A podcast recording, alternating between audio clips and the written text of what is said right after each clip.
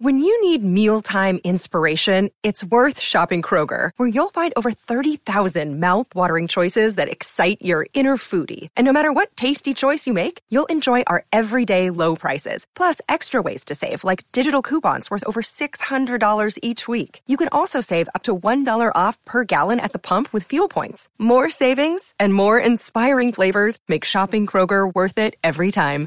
Kroger, fresh for everyone. Fuel restrictions apply. Welcome to the Good Music Podcast, a show where we discuss artists, songs, and talk about why we love them. New episodes every Monday morning at 9 a.m. Central. Follow us on Instagram and Facebook, and become a patron to gain access to exclusive content. And now, on with the show.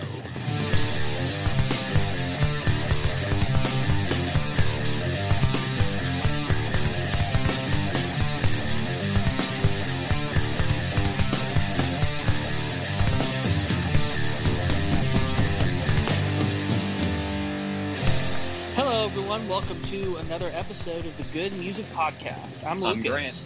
I'm Ethan, and welcome to all you new people. If you like what you hear, go ahead and press the subscribe button. We have new episodes every Monday. And if you've been around for a while, make sure to hit us up on Instagram and Facebook. Uh, send us who you'd like us to talk about next. Uh, we're really good. We try to do once a month uh, listener requests. And if you are a lover of good music like we are, go to our link in the description to our Patreon page. You can become a patron. You get episodes early and access to our special segment, the Bad Music Podcast, which we do at the end of almost every episode. Um, so check that out if you want to kind of be in the inner circle of good music. But Lucas, before we get into what we're talking about today, we have three pieces of news, three big pieces of music news. Yes, I'm going to start with my favorite thing first. Yep. Um, so the Rock and Roll Hall of Fame is like my Oscars. It's I'm and I'm a really big fan of the Oscars. Anything award season, I'm usually a, a pretty big fan of. But for me, the Rock and Roll Hall of Fame is like one of the highlights of my year every year. I love it. I love seeing who's getting in. I love watching the induction ceremony. I love to write, read all the articles of what everyone's saying. I love to speculate on who's getting in, who's not getting in and um, and I love to complain about who didn't get in because the Rock Hall has gotten it wrong many times, but uh, I, I still keep coming back to them. And um, this was 2020, just with most everything else, created a weird year because normally the nominees are revealed in October. They're announced like either end of January or beginning of February. Did it or, just get postponed for like quarantine stuff or what? Yeah, because what it is is normally the in, the actual induction ceremony is like in April, and oh. because they couldn't have it, they kept pushing it back, hoping that they could do it live with the big audience. And as you mm-hmm. know, COVID kept getting worse, they kept pushing it back until finally they kind of admitted the fee was just like, okay, we're gonna have to do a uh, a virtual show. So I the virtual show. The virtual show was amazing. I actually liked it more than the live really? show. Wow. Because it was it was much it felt more like a documentary. Because Oh, cool. Because they didn't rely so much on the speeches. They crafted like these like 10 minute band documentaries on each of the inductees and it was so cool. it was so fascinating. Like they would go through their whole career. They would show their big hits. They would show them playing. It was all the people that were still alive doing interviews. And you got to really understand um, why they are in the hall of fame. And uh, the only thing that i missed was that uh, in the normal induction ceremony after they do their speeches they'll get up and play a few songs. Mm. and and a yeah, lot of times that's that's a big opportunity for bandmates that have been falling out that haven't played together for forever to kind of like have a chance to play again. Um, it doesn't always work out. Like steve perry didn't rejoin journey a couple years ago whenever they um, they got inducted, but it was kind of it always is really fun to kind of see like is Steve Perry going to go on stage with them? Yeah. Um, and so it's it's really cool to kind of see reunions happen. Like, um, I want to say that um, no, I don't think Dave Mustaine was at Metallica's induction. Like, he didn't play with No. them, but it's it's kind of like those things are the things that can potentially happen. No, but uh, And- Cliff Burton's father was there, and that was that was one of the big things that I Uh-huh. noticed. uh, one a, a, a big thing that happened, like say when um, Nirvana got inducted. There's there's there's been this very notorious, long-standing feud between Dave Grohl and Courtney Love, who is uh, Kurt Cobain's widow. They have famously hated each other ever, even before Kurt died. And they had a they had a pretty touching moment where they forgave each other and made up on the stage while they were giving their speeches. And so it's like, you know, you have opportunities like that where it's like this is this is pretty uh significant. So so who so who got in? So, uh right before oh oh so last year. Last year was um it was the Doobie Brothers, Whitney Houston, Notorious B.I.G., Nine Inch Nails, Depeche Mode, and I know I'm forgetting someone. Uh, I think that no, that's not it. I'm I'm blanking on who the last one was. Google I'm, it. yeah, I was just trying to see if I could go off of the off the top of my mind. Um, and then I know that uh, they they also will induct uh, every year a couple of people that are non-musician that are more industry people, like Oh, cool. managers and producers and and so uh, Irving Azoff, who was the Eagles manager, got inducted, and Jon Landau, who we talked a lot about in the Bruce Springsteen episode, he got inducted as well. And Bruce himself got to induct him in. Don Henley got to induct Irving Azoff. It was pretty cool. You mentioned T Rex. And oh, and T Rex. I remember yes. you made that big deal about How could that uh, 20th Century Boy. I song. know. Yeah. Uh huh. Yeah. T Rex got. I can't believe I didn't include them. All right, well that completes that. So it was a, it was a, it was a really great um, ceremony, and so, but because it came on in October, it threw everything off. And so, like, I kept googling. I was just like, when are they going to announce the next nominees? Because I got to know. Because normally by this time I know. And like a couple days ago, I woke up and I had an email saying the 2021 nominees are in. And holy crap, what a selection. so they we've got 16 So so nominations into the Hall of Fame and then people that actually make it into the Hall of Fame? How does that work? So, in order to be nominated, it has to be there's only one qualification, and it's that it has to be 25 years since your first release. And it's first Okay. significant release, so it can't be like something you released on your own. It's got to be, you know, something that was had a wide distribution and and you know, no no underground demo tapes or anything like that. So, and that's literally it, because obviously there's no genre restrictions. There's nothing like that. It's just you know, you Mhm. it just has to be 25 because you have to have had enough time for your impact to be felt in the music world. So um, there's 16 nominations this year. They don't like have a set number of how many people to nominate. They don't have a set number of how many people get in. It changes every year.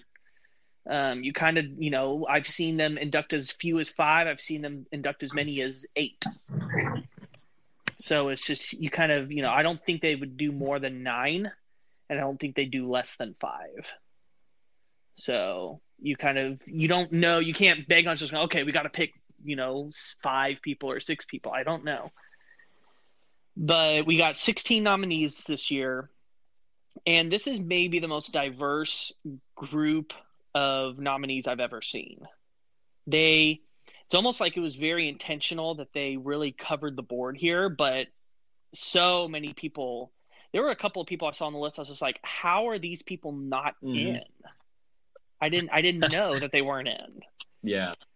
Um, so let's let's talk about the nominees. So the one that I knew for sure was going to happen was Foo Fighters. This is their first year of eligibility because it has now been it's now been 25 years since that first record came out. And this this to me feels like the most sure thing that's going to happen. I could I could probably bet my money on two artists specifically getting in and one of them is Foo Fighters. All right. I mean, they are the major band of the last 25 years as far as rock and oh, roll Oh, is yeah, oh, concerned. And and the Academy loves Dave and Dave loves the Academy. So or not the the Rock Hall. I keep saying Academy like the Academy Awards. um I mean it's it's pretty much the same thing to me. So I'm and he's this will be his second time to be inducted if oh he wow, gets in that's true. and that's a very that's a because he's been inducted as Nirvana. So this would be an exclusive group he's in of being inducted twice. Um, we've got the Go Go's, which are an '80s female pop group that was pretty big, and the big thing that was the deal about them was that they were the first all-female group that wrote and played their own songs to have a number one record. So you know, in, in the in the early to mid '80s, they were a pretty big deal. I Yeah. I definitely think that they deserve the nomination That's and the that's one of those where induction. you're surprised they're not in. No, I'm not surprised that they're I- not yeah. in, but at the same time, they they belong there. Is Um, I'm surprised, I guess I'm surprised that the Foo Fighters aren't in. well, this again, is this their is their first very year. this is the first year they even can be in. Oh, That's what I'm saying. This is their first year of eligibility because it's been 25 years now since that first album came out. So this is the absolute earliest they could be nominated. Yeah. Um, the other artists where it's their first year of eligibility is Jay Z, which Ethan, I know you're going to be pulling for because you're a big Jay Z fan. Yeah. I think he has a pretty good To say the chance to get in as well. Um, then Well, we it depends on who else is on the list. Yeah, that's true. We do have another rapper on the list, and that's LL Cool J. Hmm. Hey, wow. But I don't feel optimistic about him because this is actually the fifth time he's been nominated and hasn't gotten in yet. And usually that's never a good sign. Mhm. There's there are many, many artists that have been nominated like seven, eight, nine times and haven't gotten in. It's it's one of those things that once that starts happening, it kind of starts to feel like you're never going to get in. Because there's a reason why you keep getting nominated. Like you, people like you enough, but not enough to ever get you across the finish line. Um, the zombies were that way for a while until they got in a couple years ago. Um, but it's pretty rare for that to happen I, to, I to get nominated LL tons of times. I don't think LL Cool J is as prolific as Jay Z. No, he's he's kind of more had an impact on pop culture in general, especially when he moved to acting. Um, but I mean, he was very important in the early stages of hip hop. From what I was reading, he was kind of the first major solo rap star. Because kind of during his time was more the groups like, um, like uh, oh why am i forgetting their name uh, like public enemy and yeah. um, nwa like those were Yeah. kind of more the rap artists that were big in the late 80s early 90s and it was kind of you know ll cool j was the first to be like a solo star. But at the same time i feel like his his career wasn't as long. Like once you get to Yeah. the late 90s like i feel like really he was not an important figure anymore as far as in the music world. That's when he switched to to acting i could be wrong i'm i'm going off of my very limited LL Cool J knowledge um also we've got two people that have been so Dave Grohl is actually one of three people nominated that have already made it in once in another place. Um, the other two is uh, Carole King, who has been inducted as a songwriter, but not as a performer. Oh, Um, Carole Carole King had one of the biggest albums of all time with her 71 album Tapestries. Like until until Adele came around, that was the best selling album by a female solo artist. All right. So um so that's kind of one of the ones where I've been reading a lot just like how is she not in as a performer? She's just in as a songwriter, specifically as a duo with her husband. Hmm. And the third one in this group is also someone that is in with her husband, but not as a solo artist, and that's Tina Turner. Oh. Which that was that was the one the most that I looked. I was just like, she's not in. That- yeah, that doesn't make sense. Wow. Well, but no, she's in. so she's in she's in as the duo Ike and Tina Turner, but that her solo career far eclipses that time.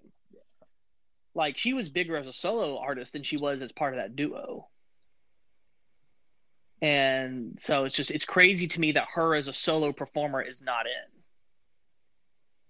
I think that next to Foo Fighters, she's the most surefire uh, one to get in, and probably Carole King right behind her, because they're just they're titans of the of the industry.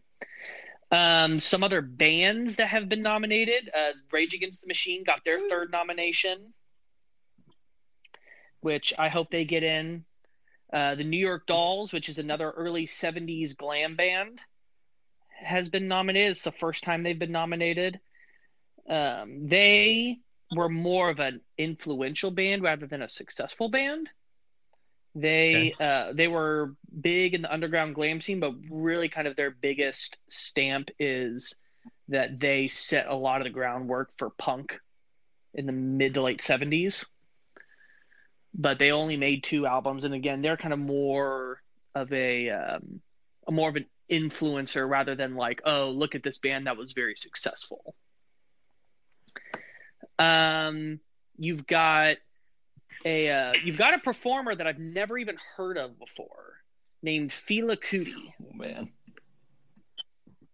and he's a he's an African artist. He's from what I was reading, he is the uh, creator of Afrobeat, which is a type Ooh. of music that I've never even listened to before. But he apparently was one of the people that helped bring world music to a wider audience. But from everything I'm reading, everyone's just like, we've never heard of this yeah. guy. but so everyone's saying probably of, of anyone else, he's got the least likely chance of getting in, but he could also be an insane Yeah. wild card. He could be someone that they put him in kind of like as a statement to say, we're going to start looking at more international artists. Yeah. Uh, Kate Bush has been nominated. This is her second nomination, I believe. Um, she is a very eclectic, um, very artistic. She's kind of like Bjork in the 70s to where it's you know she's got a very unconventional voice she's she's like pop but at the same time she's experimental kind of has a very rabid fan base but never got super huge commercial acclaim um, you've got Dionne Warwick who is like one of the original pop divas she was kind of right there along Aretha Franklin but instead of a you know how Aretha was a big powerful voice she was much more of a a ballad singer with a very um, smooth voice. But she was, I mean, she was one of the biggest divas of her time in the 60s and 70s. And she's also uh, Whitney Houston's cousin. Wow. So That's crazy. Yeah. you got that going for her. Uh, this is the first time she's been nominated. You've got Devo, who is a uh, um, a new wave group, very art rock, very um, brought a lot of electronic elements to the '80s. Kind of, they were one of the yeah, they were one of the bands that helped bridge the '70s and '80s, where you've got the the the late '70s new wave, where it kind of was born out of this college rock, very artsy, very experimental, yet still kind of pop. You know, Talking Heads, The Police, The Cars, and they kind of bridged it with really bringing a lot of the electronic elements, a lot of stuff from krautrock, and they were they were a bridge band. They kind of helped create what the sound of the 80s were. But they also didn't have a huge career. They had a couple of huge hits and um, they're kind of again, they're like the New York Dolls except for they had a couple bigger hits than New York Dolls did. But not a massive career. Um I don't know if I'm missing anyone because there's one last one, the one that I am the most hyped about that I wanted to save for last because I'm gonna. I literally this. There's four more. There's four more. Okay. Um, trying to think because I want to. I want to save the. I want to save my my big one for last. You have Mary J. Uh, Blige. Ah, Mary J. Blige, of course. Yes, her first nomination. Um, she, I think, is probably not going to get in yet. I feel like there's more. Um, there's more legendary acts that I feel like they need to get in, but uh, you know, I think that she's someone that will get in pretty quickly. Uh, Chaka Khan, she's one of those people that has been nominated like nine times now and just never can seem to get in. Um, Todd Rundgren, he's someone else that has been nominated a lot of times recently and just doesn't seem to have the uh, the push to get himself over the finish line. He's he's kind of a an art rock '70s guy. And then the big one for me, when I saw the email, they were one of the first names that I saw on there, and I literally pooped my pants when I saw it.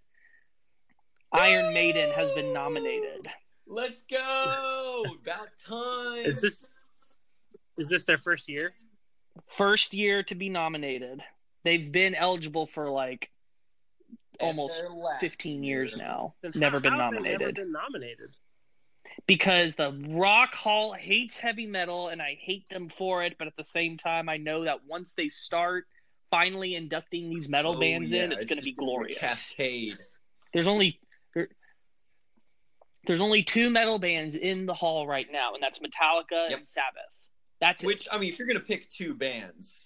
Um, yeah, I mean those are the two ones you would go to first, but um, like even nomination wise, Judas Priest has been nominated twice, haven't gotten in yet, and Motorhead's been nominated once. Has Rush Rush, not But- been nominated? Rush, yeah, Ru- Rush is in. Yeah, I mean, they're not I feel like heavy metal, but like, They're not heavy They're metal, different. but they if that's what you mean. they helped they helped finally start getting prog bands into the hall. Um, Who who votes? you know, they were who nominates people? it's it's a in the same way the Academy Awards does. It's this uh, it's this voting body. It's we don't know really who's in it. It's mostly people in the industry. I want to say there's like 900 people that vote, and there's a there's a fan vote where you can vote for your um, for your picks, and the top five of the fan vote get one vote. One added vote of to the 900? list. Yeah, and it really doesn't make much of a difference, but it's still fun to kind of see which bands because you can also see who's winning in the standings and kind of see which what are the bands that the people are really pushing Man. for. Sounds kind of rigged to me. So Lucas, who do you who do you think who who are your? Because I remember we did this like two years ago, me and you. Who do you? Think Yeah, we did. They could let six people in. Who do you think they'd let in? I've I actually do have this written down. Yeah, I know. Um, I know you. yeah, you do. okay, and I and I had pick six. Um, I think it's going to be Foo Fighters. Mm-hmm. I think Iron Maiden's going to make it in. J- I think Jay Z's getting in. Mhm. Tina Turner, Mm. Rage Against the Machine, and Devo. Devo. That's. I think so. I think that. I think they're going to be the wild card pick. You kind of always have to have. There's always one that gets in that you're just like, I'm surprised that they made it in, and I think that, that that's my wild card pick. You think? The other ones I feel safe. Ah. mm. Okay.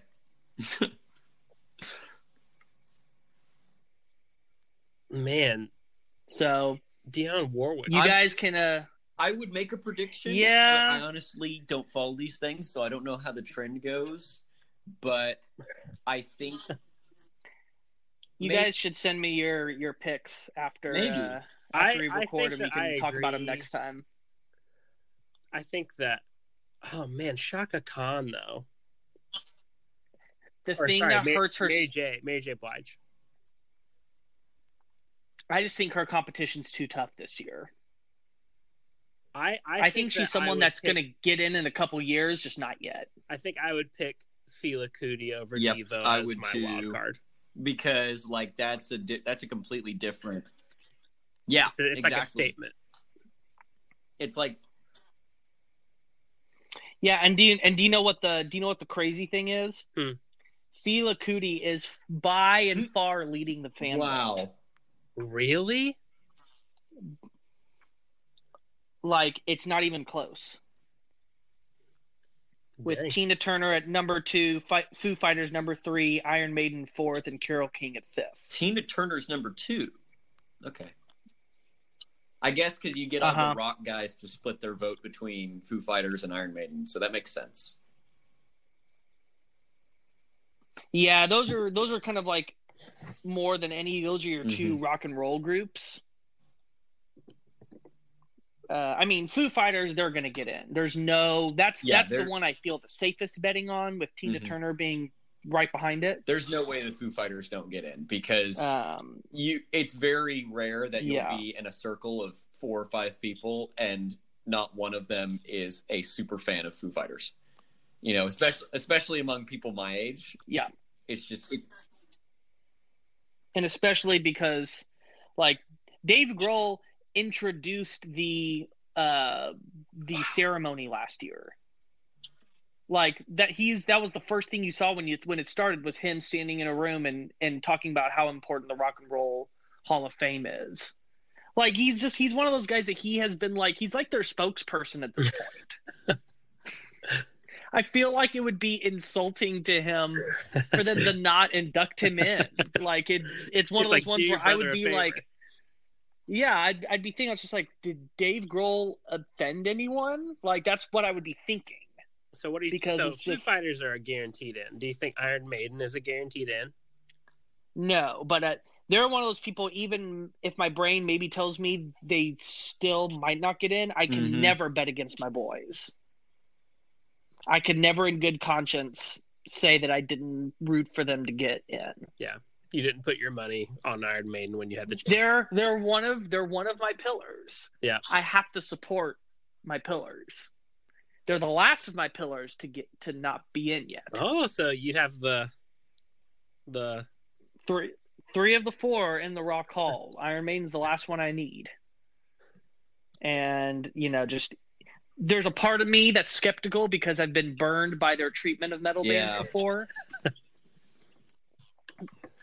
but last year, the Rock Hall did find itself under new management, and he said that their goal is to start being more inclusive on who they induct. Last year was very much a statement year because there were a lot of big time regular rock and roll acts that did not get in. There was only one real rock and roll act that got in last year, and that was the Doobie Brothers. Everyone else was not Mhm. really in the world of rock and roll.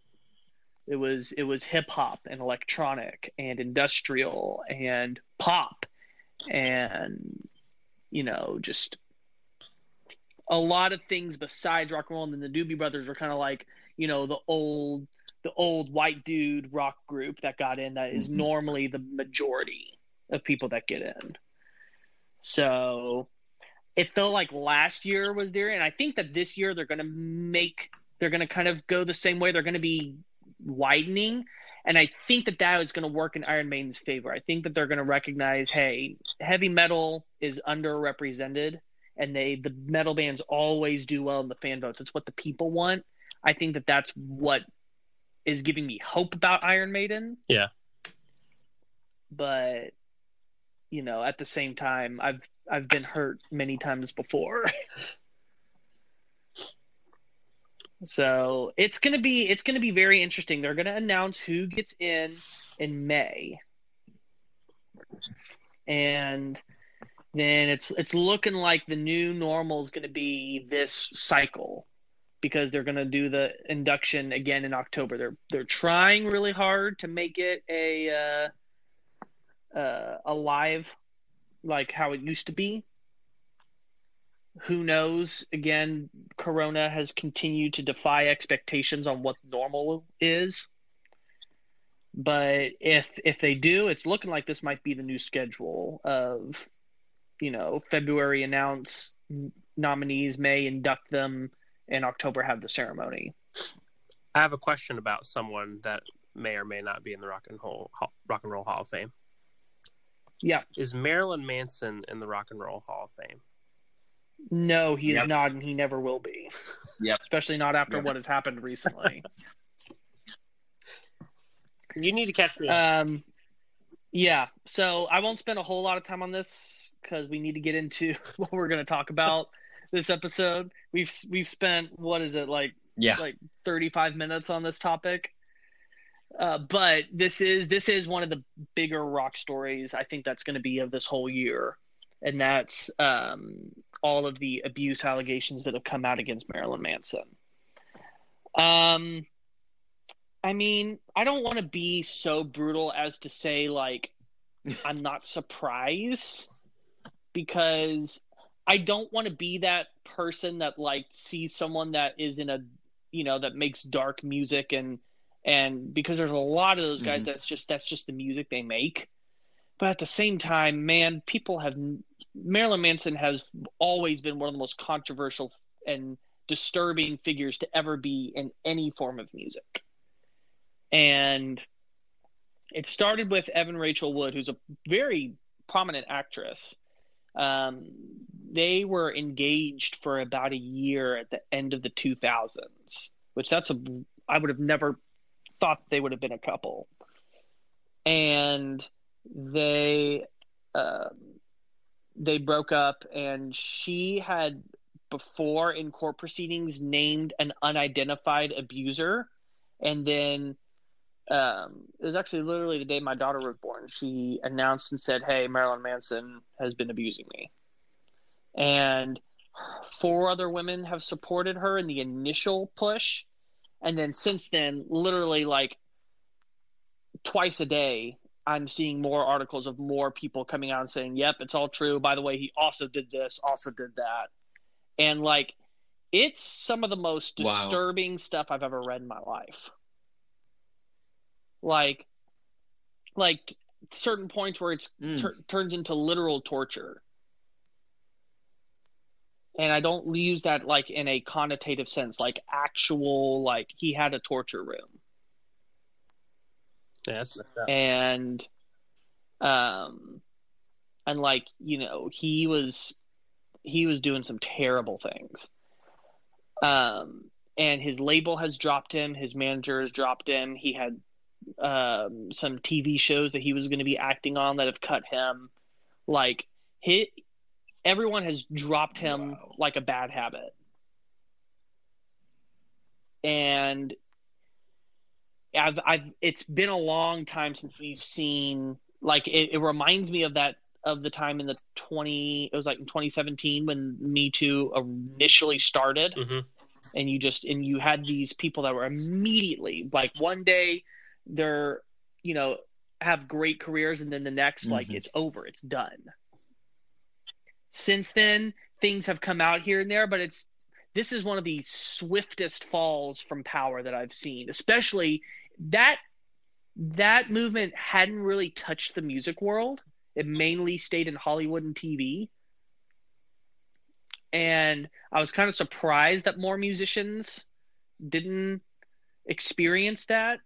But like, and this isn't just you know, um, oh, you know, he he had sex with someone under. Well, not, again, to to downplay that is is not what I'm trying to say. But like, this is some of the most messed up. This goes beyond even that. Like he was brainwashing these women. He was locking them in rooms for days at a time. He was threatening to kill their family and friends. He was obviously, you know, physically abusing them, sexually abusing them, um, giving them sedatives to knock them out so that way he could have sex with them while they were unconscious. So pretty Yeah. much raping them. And uh, just all kinds of some of the most messed up things you could possibly imagine. Yeah, it's messed up. And yeah. So, you know, I was someone that I have liked some of his music. There's some of the stuff that I'm very wary to get into because of its subject matter, because of, you know, just some of my personal beliefs and but at the same time there are songs that I was just like, I really like this song. And I had thought about maybe doing an episode someday, but Hmm. I can't after everything that's happened. Yeah. There's there's there's there's just no way we can have an episode of talking about, you know, how great this artist is after they've done some right. some of that stuff. So so yeah, um definitely probably won't see be seeing him in the Rock and Roll Hall of Fame unless the most insane uh series of events happens to where they we find out that it wasn't true, which I would say is a 99.9% chance of not happening. The the the evidence continues to pile on him daily uh, to where it's just like there's no way that every all these people are conspiring against him. Mm-hmm. It just it just isn't possible. Even though he claimed it is. Yeah. So um yeah, I, I mean I don't want to be too down on this just because, you know, it's more Yeah. it's more fun to be fun Yeah. and and have a good time. Oh so, my and God. Chick uh, Corea died. You get to bring it back down. Yeah. Yeah. That was our third piece of news. Yeah. Yes, it is.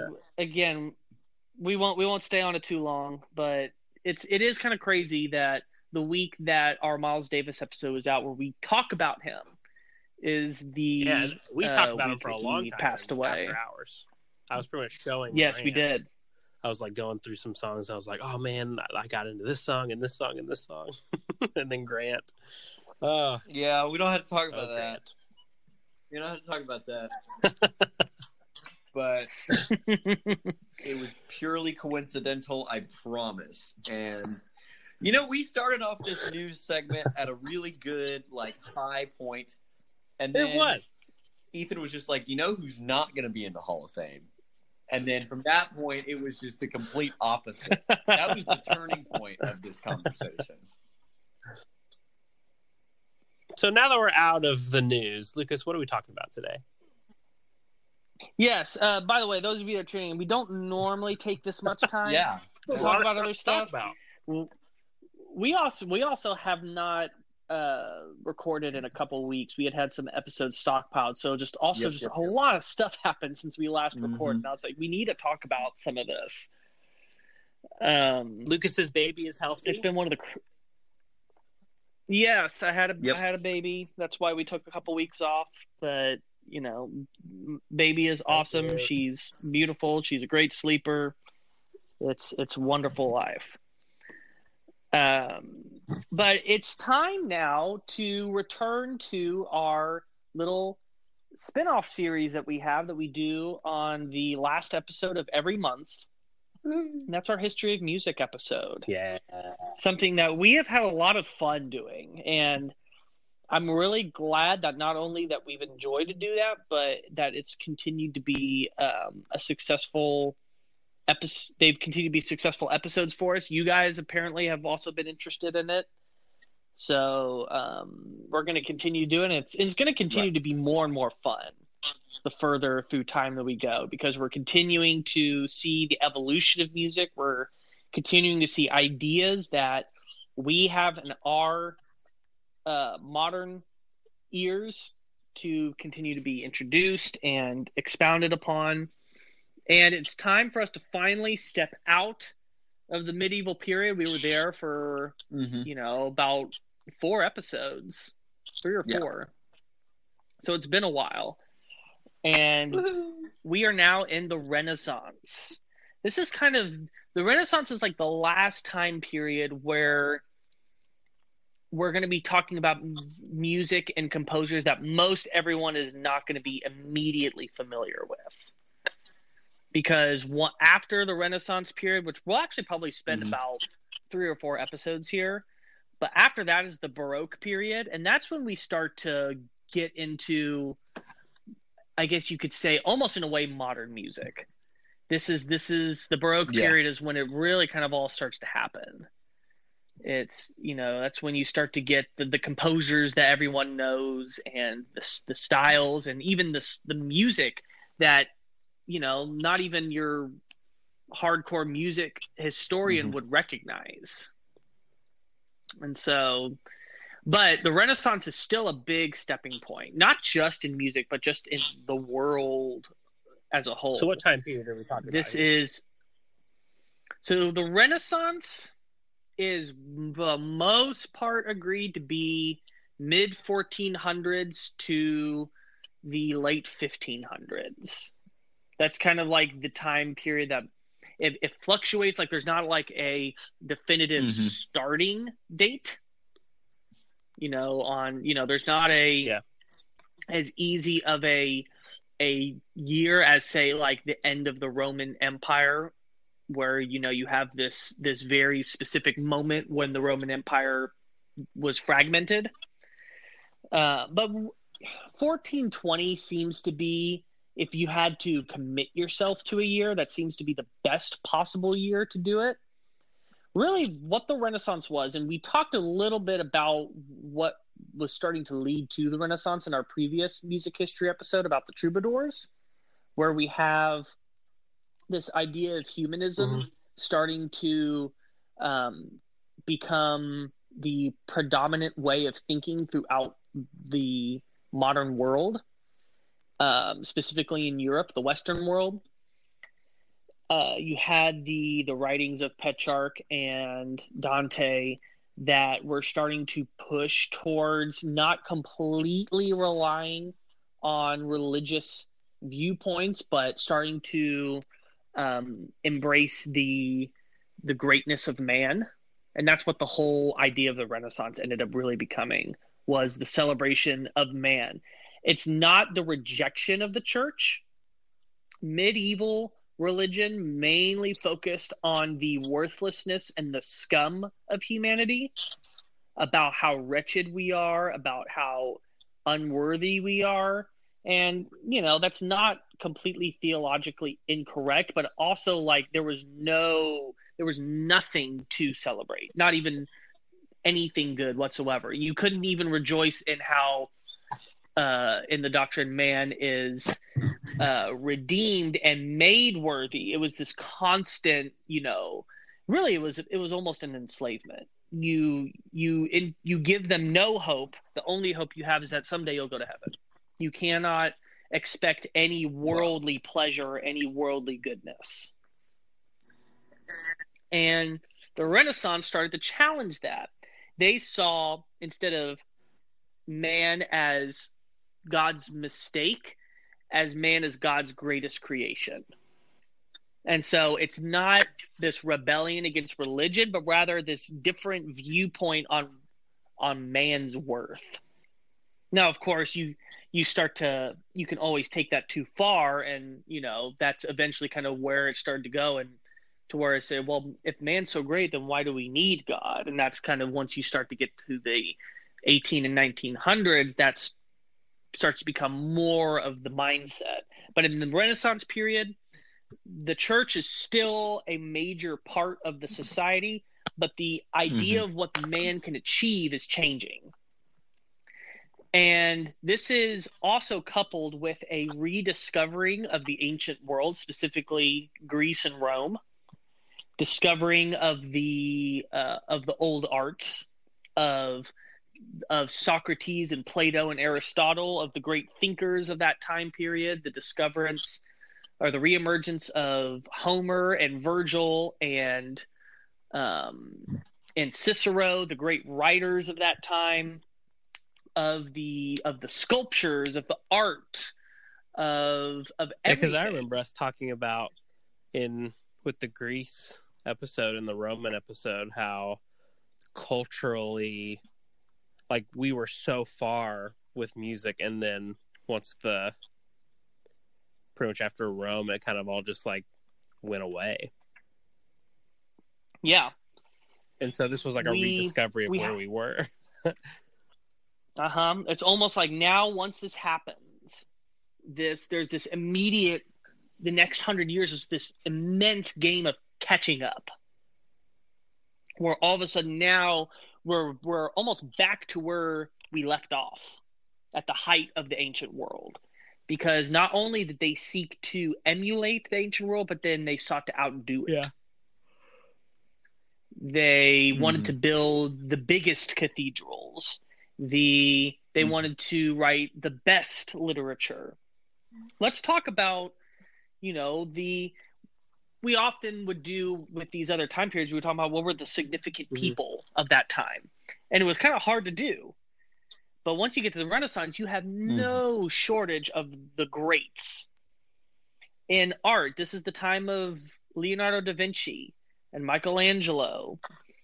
Um, this is the time of Christopher Columbus and uh, Magellan and all of the great explorers. Uh, in theater, this is the time of Shakespeare. In uh, in science, this is the time of Galileo Wow, and that's actually a Copernicus. lot. Um, yeah, like Yeah. it literally in any field that you could look at, Mhm. the greats are are presented here, except for in music. Why?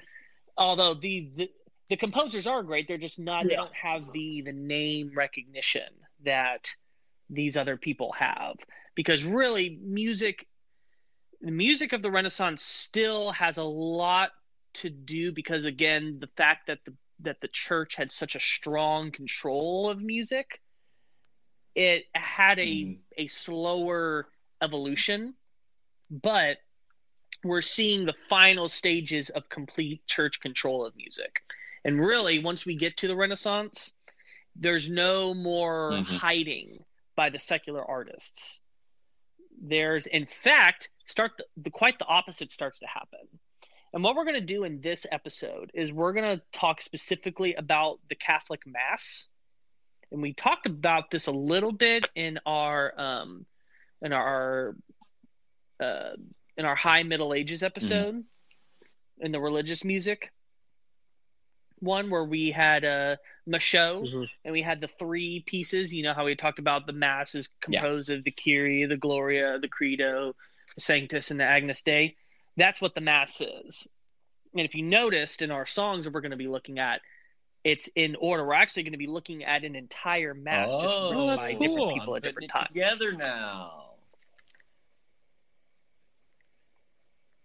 It's in order, and that's you know there's at this point before there was five parts, and in this point now there's six. Oh, and so nice. it made it a nice tidy six like we normally do. I know. Um, so that's what we're going to be focusing on in this episode. We're going to talk about other musical um, styles in other episodes. We're gonna, we'll talk about madrigals and motets. Um, but we're going to be this this was still the the most predominant form of music during the renaissance although this would be the last era where a religious form of music was the predominant form. And really, to say that this was purely religious is not completely true.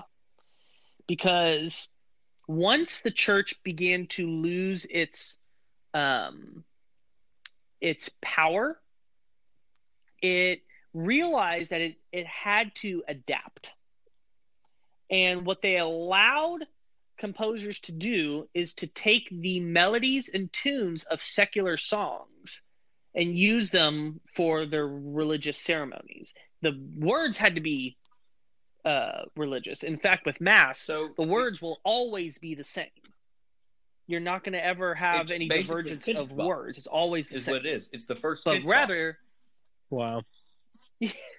Just roasted an entire age. yeah, you could say that. So they're almost they're,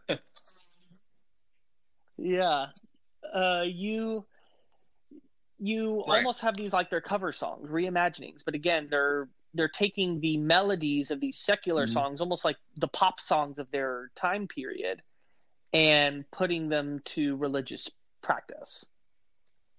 So this was very generous of the Catholic Church to do. This is something that would have never happened Right. in the medieval period. So you can see that there's this there's this loosening of the grip. But unfortunately what would happen is there would be this little incident that would happen in the 15th century called the Protestant Reformation. Martin Luther is another little- prominent yeah. figure of the Renaissance. and this, um, you could argue, maybe one of the most important uh, events in church history. It's when really the Catholic Church lost a large majority of its power because a lot of people broke off and joined um, joined Martin Luther's viewpoint of how the church should be. And when that happened, they were Mhm. looking for reasons like why did this happen? And they saw this this trend of using secular songs and they were just like, "Oh no, we can't do that anymore. This is this this surely is the reason why the the Oh. Protestants have left the church. It's because it's because you got all this all this worldly music in church. We will have none of this. And so then it went back to being much more traditional.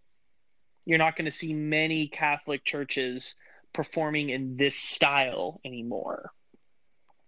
Although, again, it's it's up to the discretion of that church, but it became much less popular. And really, when that happened, that was kind of like the last thing to make religious music not the dominant Right. uh, Now, type of music anymore. There's an interesting change as well that goes along with the Protestant Reformation. That's the advent of the printing press, and I think that's one of the reasons why uh, yes, the visual arts, you know, um, in particular, began to advance so rapidly is because you can engrave your art and then distribute it, you know, all the way to India.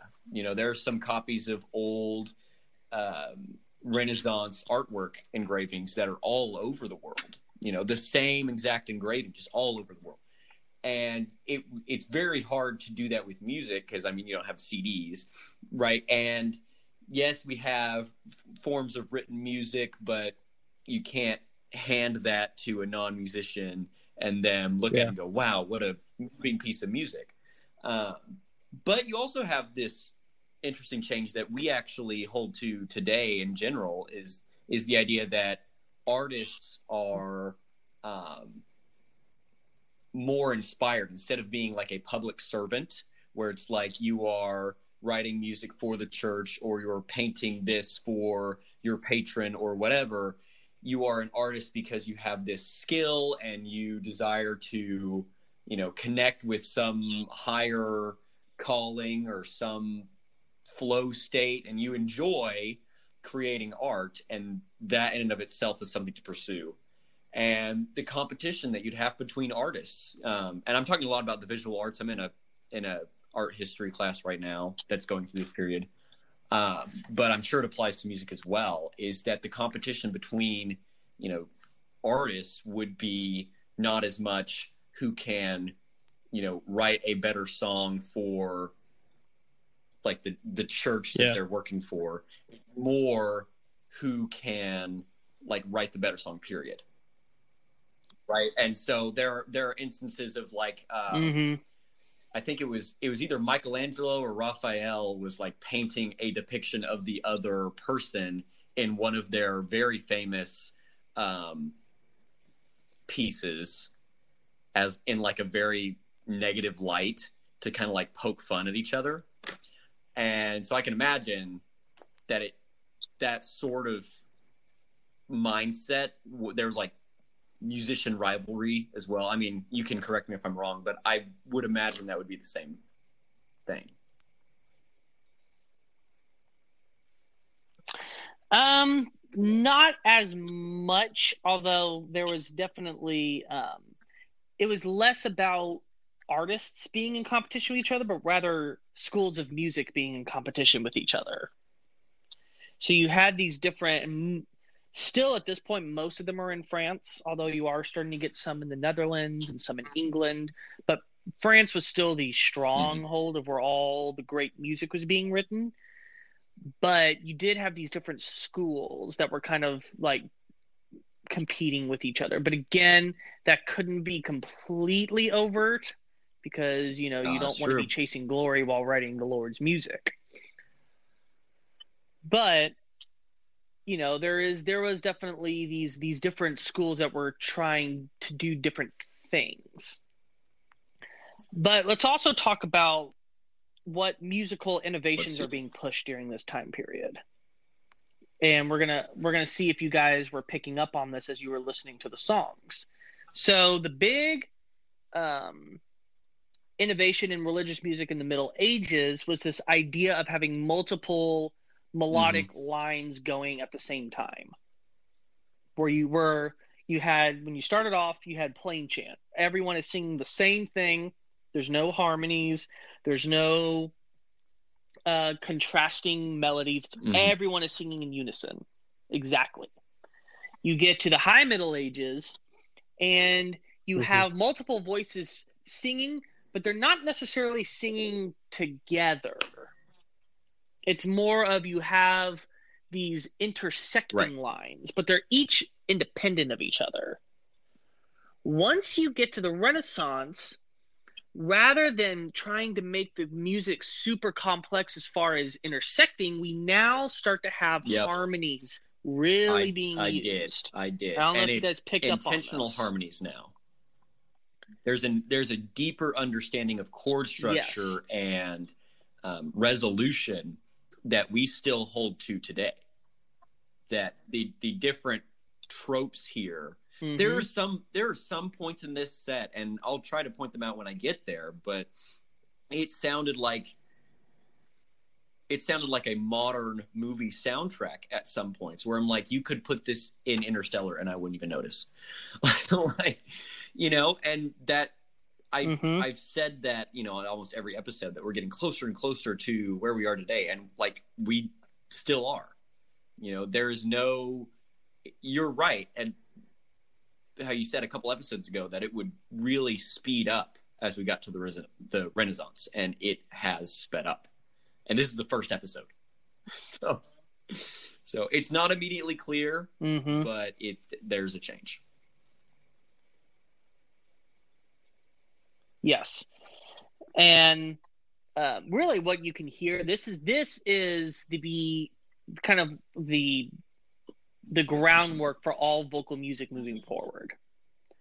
Because any vocal music that is made now, like like you said, in movie scores or in you know in symphonic works, like this is where it all draws from.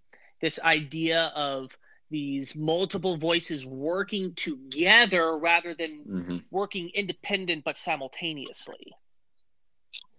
Everything is relying on each other. Even though this music is still quite musically complex and Mhm. dense, it feels more natural now.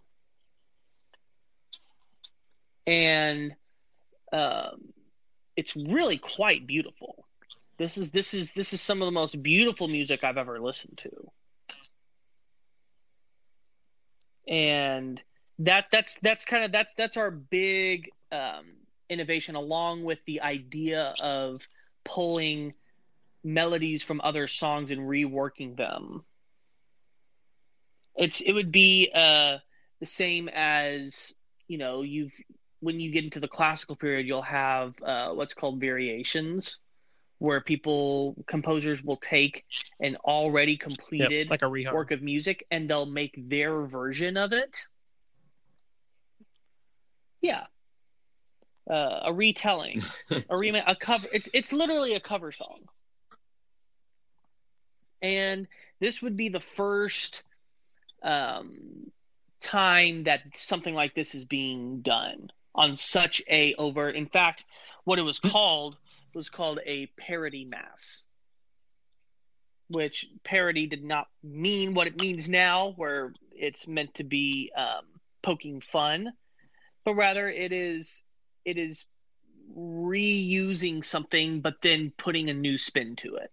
In this instance, taking a secular song, grabbing the melody, and putting the words that are always used in the mass.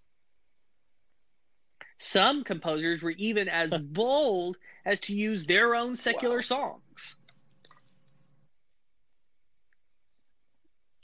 So, you know, that's that's very much a statement of arrogance. Just not only am I going to take a, a, a hit popular song, but I'm going to do my song that I wrote for uh, secular use and use it in the church. And the Mass during this time period was seen as a composer's greatest challenge.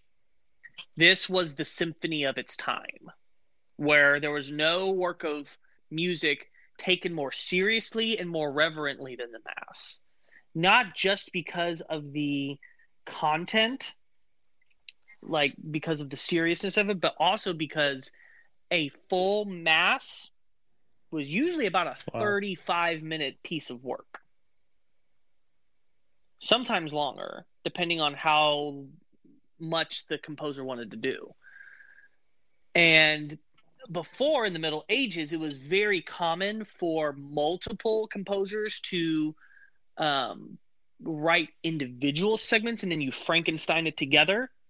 And because of that, there usually wasn't a lot of consistency. We talked about how Machaut was the first composer to ever completely write a mass from start to finish as just one composer. Now, once we get into uh, the Renaissance, not only is that like considered a requirement, but they start to treat them like multi-movement symphonies where you have these themes that are constantly coming in and evolving and pushing the music forward. They're not just like mm-hmm. songs on an album that are independent oh, of yeah. each other. They're like songs in a concept album where themes are being reused so and expounded that begs the question for our six songs why did we not choose all six songs from the same mass if it would make more musical sense to pick just one Well, because I wanted to uh, show the evolution of the mass over time. Not only are these pieces in order of where they appear in the ah. mass, but they're also in chronological order. We're actually going to be moving through right. the breadth of the Renaissance up to the end. Right. Now, the last two are from the same composer, um, but you know, we're starting off the first piece, the Kyrie, is from the beginning of the Renaissance, and the Agnus Dei is from the end of the Renaissance. To sound more sophisticated the closer you get towards the end. Hmm. And so I wanted to get a breadth of the entirety of the Renaissance, and also to give allow us That's to true. talk about who are the major composers rather than just zeroing in on one. Maybe we could have that for a because if we were going to zero in on if we were going to zero in on just one, then we would just make an episode about them. Who's to say we won't? Yeah. Who's to say we won't in a later episode? If you if you listeners just see an episode randomly pop up of some really old dude, then that's probably what it is. okay. So that's going to be the lens that we're going to be looking at this. You guys have I anything else you wanted to bring to the table? I'm in the right Same. place.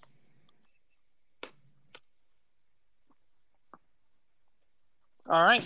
Then we're going to take a break here. When we come back, we're going to talk about the six songs that are going to define the Renaissance Catholic Mass. So stay tuned. We'll be right back.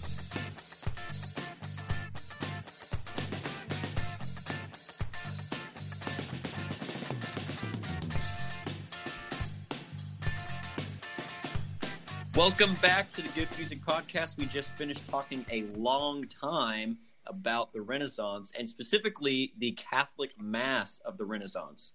Now, this is one of our music history episodes, So if you're not following our music history um, spinoff series, you'll definitely want to check out the other episodes at the end, the last episode of every month. Um, but for this segment, we are talking about the six songs for this episode. So if you're new, you're probably wondering why do we have to talk about six songs? We just talked all about the music. Well, Lucas, what is the purpose of this segment? So this is where we get to actually get into the nitty gritty of what this music sounded like during this time period. So these six songs, I, I, I explained it uh, in the last segment. Just you know, it's with these episodes, it's not going to be the same function or the same objective as I would in a normal episode. In this one, it's it's more about giving us a great broad picture of what this musical style was like during this time period.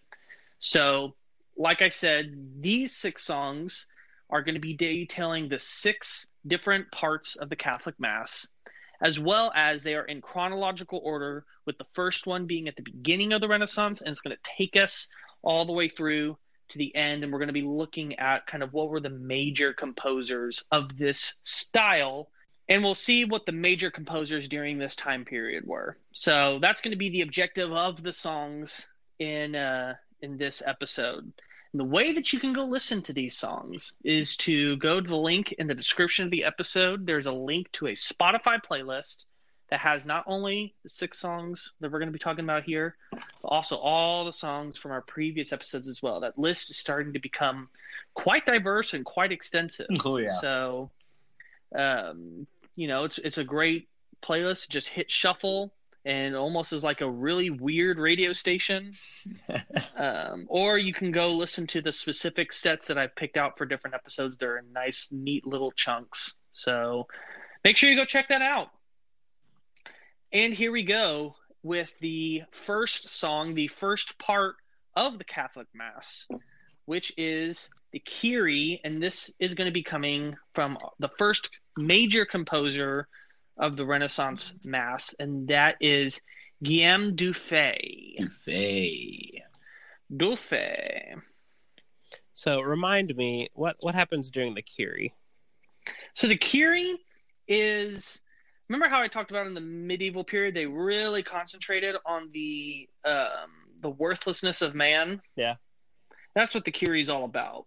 Oh, The whole point of the Kyrie is is, you know, kind of prostrating yourselves before the Lord and saying, you know, forgive, asking for forgiveness, acknowledging that we are wretched beings, that, you know, we are nothing without His grace. And so, um, so yeah, that's kind of the, uh, the whole, it's, it's, it's where kind of the stage is set. Hmm. You know, before, before you can, properly worship the Lord, you must first um, make it known that you are not approaching on your own merit. And almost in a way, just kind of, you know, saying, please, you know, have mercy on me. Don't strike me down in my um, in my unworthiness. Mm-hmm. So that's that's kind of that's where we start off Mm-hmm. in in the Catholic Mass. Yeah, I'm definitely still hearing a lot of pre-Renaissance vibes, all this polyphony. Mhm. But there is there is a little bit. It's not very overt, and you'll it, as we get to the end of the set, it'll be more overt. But there is a little bit of a change in the fact that things feel more constructed. I should say. It's hard to describe, but things do feel more constructed, which is nice.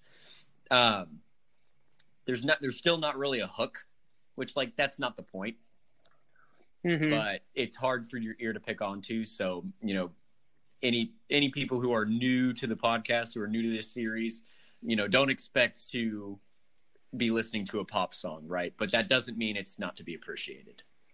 Yeah, there's don't don't be looking for verses and choruses or very obvious repeating melody lines. There are repeating melody Mhm. lines, but it's just it's not going to be in ways that it's like you know you're going to be really humming it. Mm-hmm.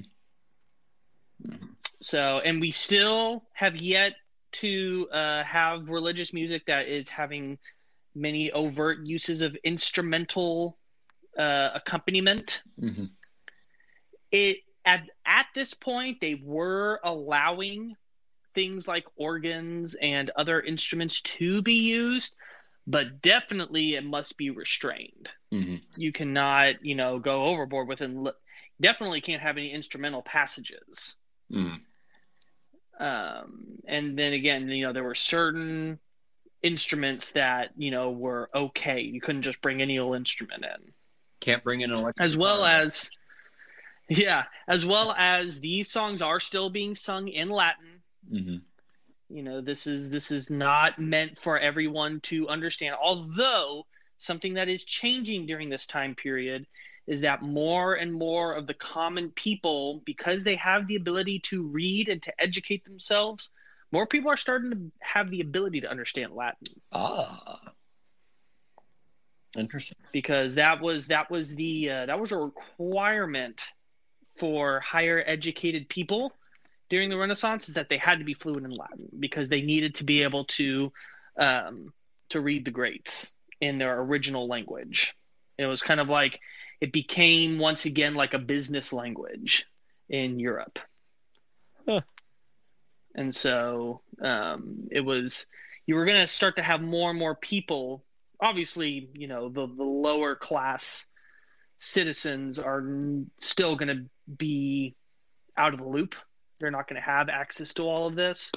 But one of the something I failed to mention in the previous segment is that maybe the most significant uh, invention of the Renaissance is the middle class, Oh. where you don't have this either your nobility or your peasant Mhm. where you have quite a large number of people that live in the middle. That's why it's called the middle class. You didn't have upper or lower middle classes quite yet, but you had these people that weren't toiling the farms every day, but also were not as powerful or as rich as as the nobility. But they had the opportunities to learn a craft, to be profitable in their business. They had the ability to become a nobleman, even if they weren't born into it. And so that was um, that was maybe the most significant change to come out of the Renaissance is the development of the middle class. And the middle class people, depending on where their intellectual studies took them, would start to understand Latin. Hmm. And so it's becoming less and less about the church obscuring everything in ritual that you can't understand what's happening that now you know kind of almost like the uh, the curtain at oz is starting to be pulled away ever so slightly and then when the protestant reformation happened it was kind of like that was the the big yank Pay no attention. All right. So, um, as far as our composer Dufay, he is kind of the he's the first major composer of the Renaissance period. There's um, there's kind of like a, a big three of the Renaissance, and he's one of them. There's like he's he's the master of the early Renaissance. Mm-hmm. You have a master of the middle Renaissance and a master of the late mm-hmm. Renaissance, as far as in the Catholic Mass. And so he is kind of the the undisputed leader of the early Renaissance music. He definitely still has a foot in the Middle Ages, but immediately you can sense this harmoniousness in the voices Mhm. where you you go back and listen to Machaut and it's very angular. It's very you know, everything is kind of very choppily bouncing off of each other. Where now here everything is very warm sounding. It's it's blending together quite nicely. Yep. Yep. Yep.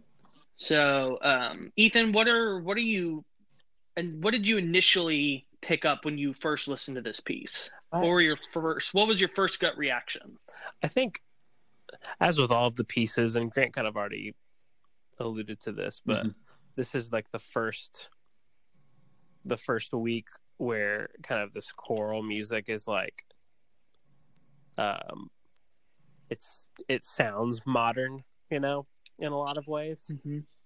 But I think the first thing I noticed was in the in the past episodes, whenever they would, whenever we would talk about how they were using harmony in the past episodes, it was in like a chord structure way or in a in a scale way. So we would we would say, oh, they're in like uh Machaut, how he would always go to that weird kind of diminished chord, you know.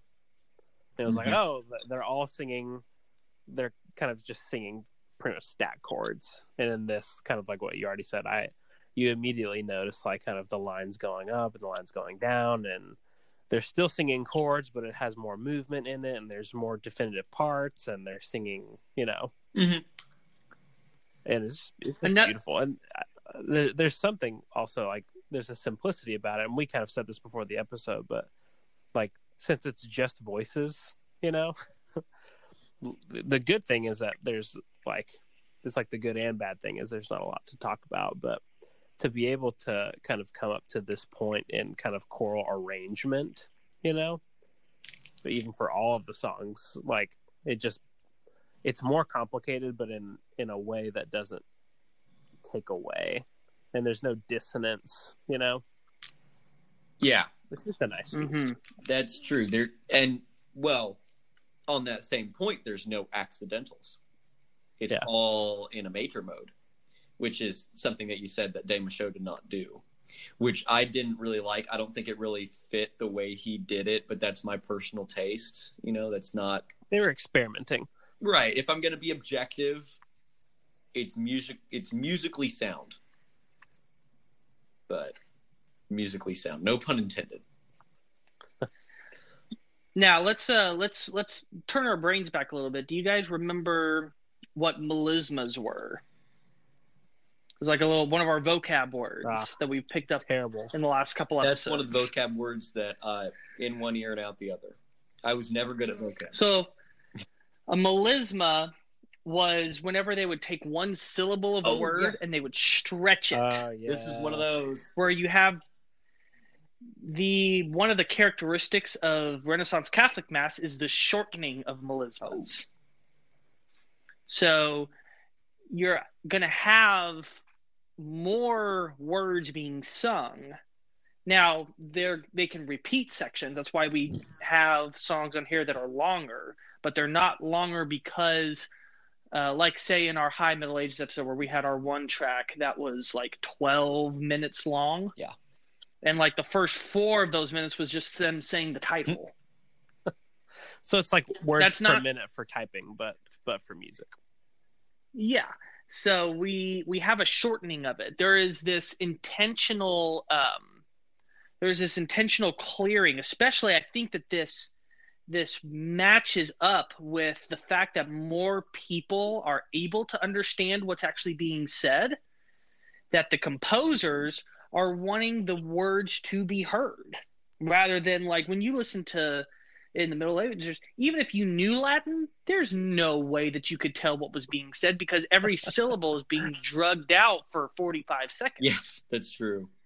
if you were to do that in english we wouldn't be able to tell what's being sung Mhm. especially when you have multiple voices working against each other also doing that So that kind of makes me think like what determines the length of a song? Like is it just from a musical standpoint like oh I need this many minutes to have this musical idea or was it deeper like this song is more important therefore it gets more minutes? Um, it. I think it depended on what satisfied the musical uh, need of the composer. So it's just I it's think. like it is today. I think also whatever tune they were borrowing from probably also had a hand in that, depending on how long that that tune was. Probably contributed.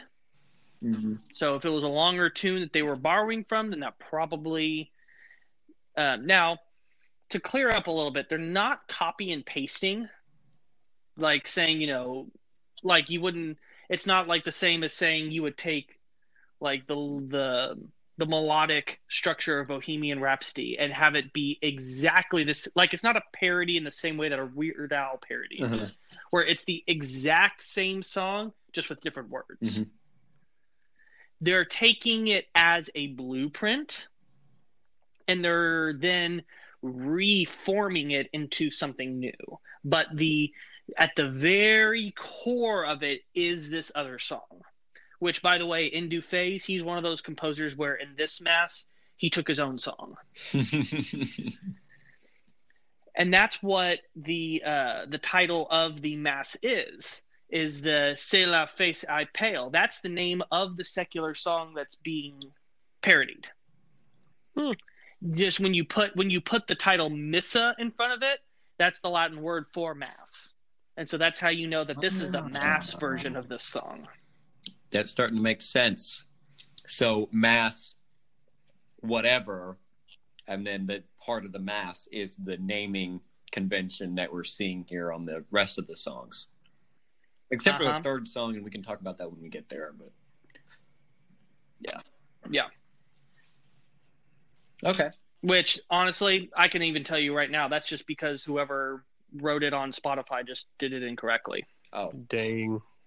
F and A. It's still, it's still, it's still, sh- it should be, if you're going to be completely accurate, it should have Missa in front of it. wow. Rookies. I know. We're here to set them straight. I'm gonna send them a mean So- message. So yeah, it would it would be yeah. Don't don't think of it in the sense of like you know like Weird Al, where it's you know the difference between beat it and eat it is pretty much the same except for the different words. But it's the same. It's the same beat. It's the same melody. It's the same pretty much everything. Um, it's that's not how they were approaching it. Just in the in the sense that you know they're the the songs that they're taking these from are in completely different styles right. and so they're just they're taking the idea of that Mhm. melody and then stretching it around to make it fit into this new um into this new so format. kind of like when an artist does a special live version of a song. yeah. And it's just it is the same song technically but if you objectively put Let's- them next to each other it's like there's so many clear differences that it's really a reimagining. Look like look at something like um like how we talk about with some of these cover songs like with aretha franklin's respect her respect and otis redding's respect are yes technically from the same source but they're two completely different Gotcha. songs you would never confuse the Gotcha. two think of, yeah you would think of it in that way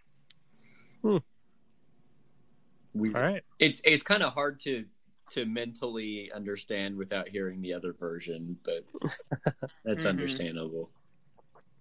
Yeah. Um did you guys have anything else you wanted to point out about this particular no song? I am ready for the musical progression to ensue. All right then let's head to the gloria the missa prolationum by i'm gonna this is gonna be another episode where i just butcher the way everything is pronounced um, by johannes ockeghem this sounds about right So what is the Gloria? So the Gloria is when we switch to uh, the praising of God, the the Son, and the Holy Spirit. So pretty much, this is the first part is first kind of setting the stage and just going, "We are unworthy," and then the second part is why we are unworthy because He is worthy. And so um, this is just kind of now we have officially entered the worship part. i gotcha So um, we had not done the Kyrie when we looked at um, the medieval mass, but we had done the Gloria. Mhm.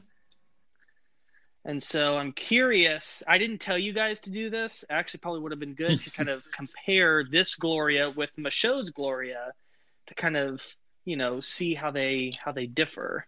I didn't even think to say that. That would have been a great thing to do. i remember listeners, I would encourage you guys to do it and kind of see what conclusions you guys. I come to. remember, and I remember I did not like his Gloria that much, but I think there's a there's like I said, you know, kind of before this segment that there's a level of sophistication that we're gaining here. And you can hear there's there's implied chords in places as well as just overtly like an overt chord structure. Yeah. And chords are resolving to chords that you'd expect them to go to. Um, and there's also, Mhm. unlike our last song, and unlike de Machaut, there's a very genius and really subtle but really genius use of accidentals in this song. I actually really like it, and I didn't notice it until right now as I'm listening to it. Oh yeah, I forget that you guys have the ability Yeah, to, to listen through as we're talking. Technology. I, I I don't have that luxury just with the way I have everything. We got set the up. high tech stuff. So Oh yeah. Um. So uh, this composer, um, Ak- Akagem. God, I'm I'm sorry. Those of you guys that uh, maybe are are patron fans of of him or from his country. I am I am a simple American that says things American. um, he is considered kind of like a bridge between Dufay and our next composer, uh, Desprez. He was actually our next composer's instructor. They were alive at the same time, but he was about 30 years older, and he kind of taught him what he knew. And then, and our, the following composer, Desprez, took that forward and became kind of like the big composer of the middle Renaissance period. But, you know, to say that he was a bridge between the two of the greats does not diminish that he was a brilliant composer. So don't uh, don't confuse that. Um, this was another parody that was uh, derived from a. Uh, this one was not one that he had written, but one that he had. Wait, no, I'm thinking of a different one. This one actually is not a parody. This is one of the few ones where he actually wrote everything from scratch himself on this one. Mhm. That's um, always impressive. Yeah. So I was I was thinking forward to our next one. Wow. But yeah, this one this one is a is an original. I really like. I think it's the this only Yeah, this one so we are moving forward in time now. Right. So are you guys noticing any evolution in how things are sounding? I'm well, I'm starting to see I think what the music of the dark ages and high middle ages both were trying to do, which was um, create that kind of meditative atmosphere by not necessarily like good hooks, but good music that had a lot of good moments Mhm. to it that you'd be like, wow, what great meditative atmosphere this is. And I think that um, maybe I'm incorrect and like that's my own personal like view of how meditative music is or whatever because like i didn't live during that time but i think this set and you start seeing it with this song in particular and more and more as we go down um that even though there aren't good hooks it's just they're jam packed with great moments. And every you know 20 30 seconds you're just like wow such a good moment. Wow such a good chord resolution. Wow such a great use of accidental wow you know? Even though it's like you don't have the same wow moment over and over and over again and you can't sing back what it was you still get a great feeling from it. And that is important in music just as much as memorability is in my opinion Mm-hmm. So. Ethan, uh, I, what were- what were you pulling from oh, yeah, this? I agree with Grant. I,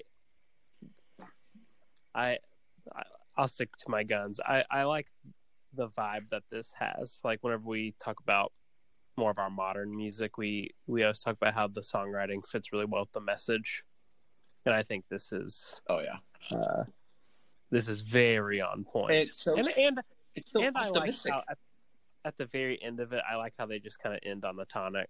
yeah that's true and it's it's kind of cliche, but but like I I wanted it and they gave it to me. You know, right.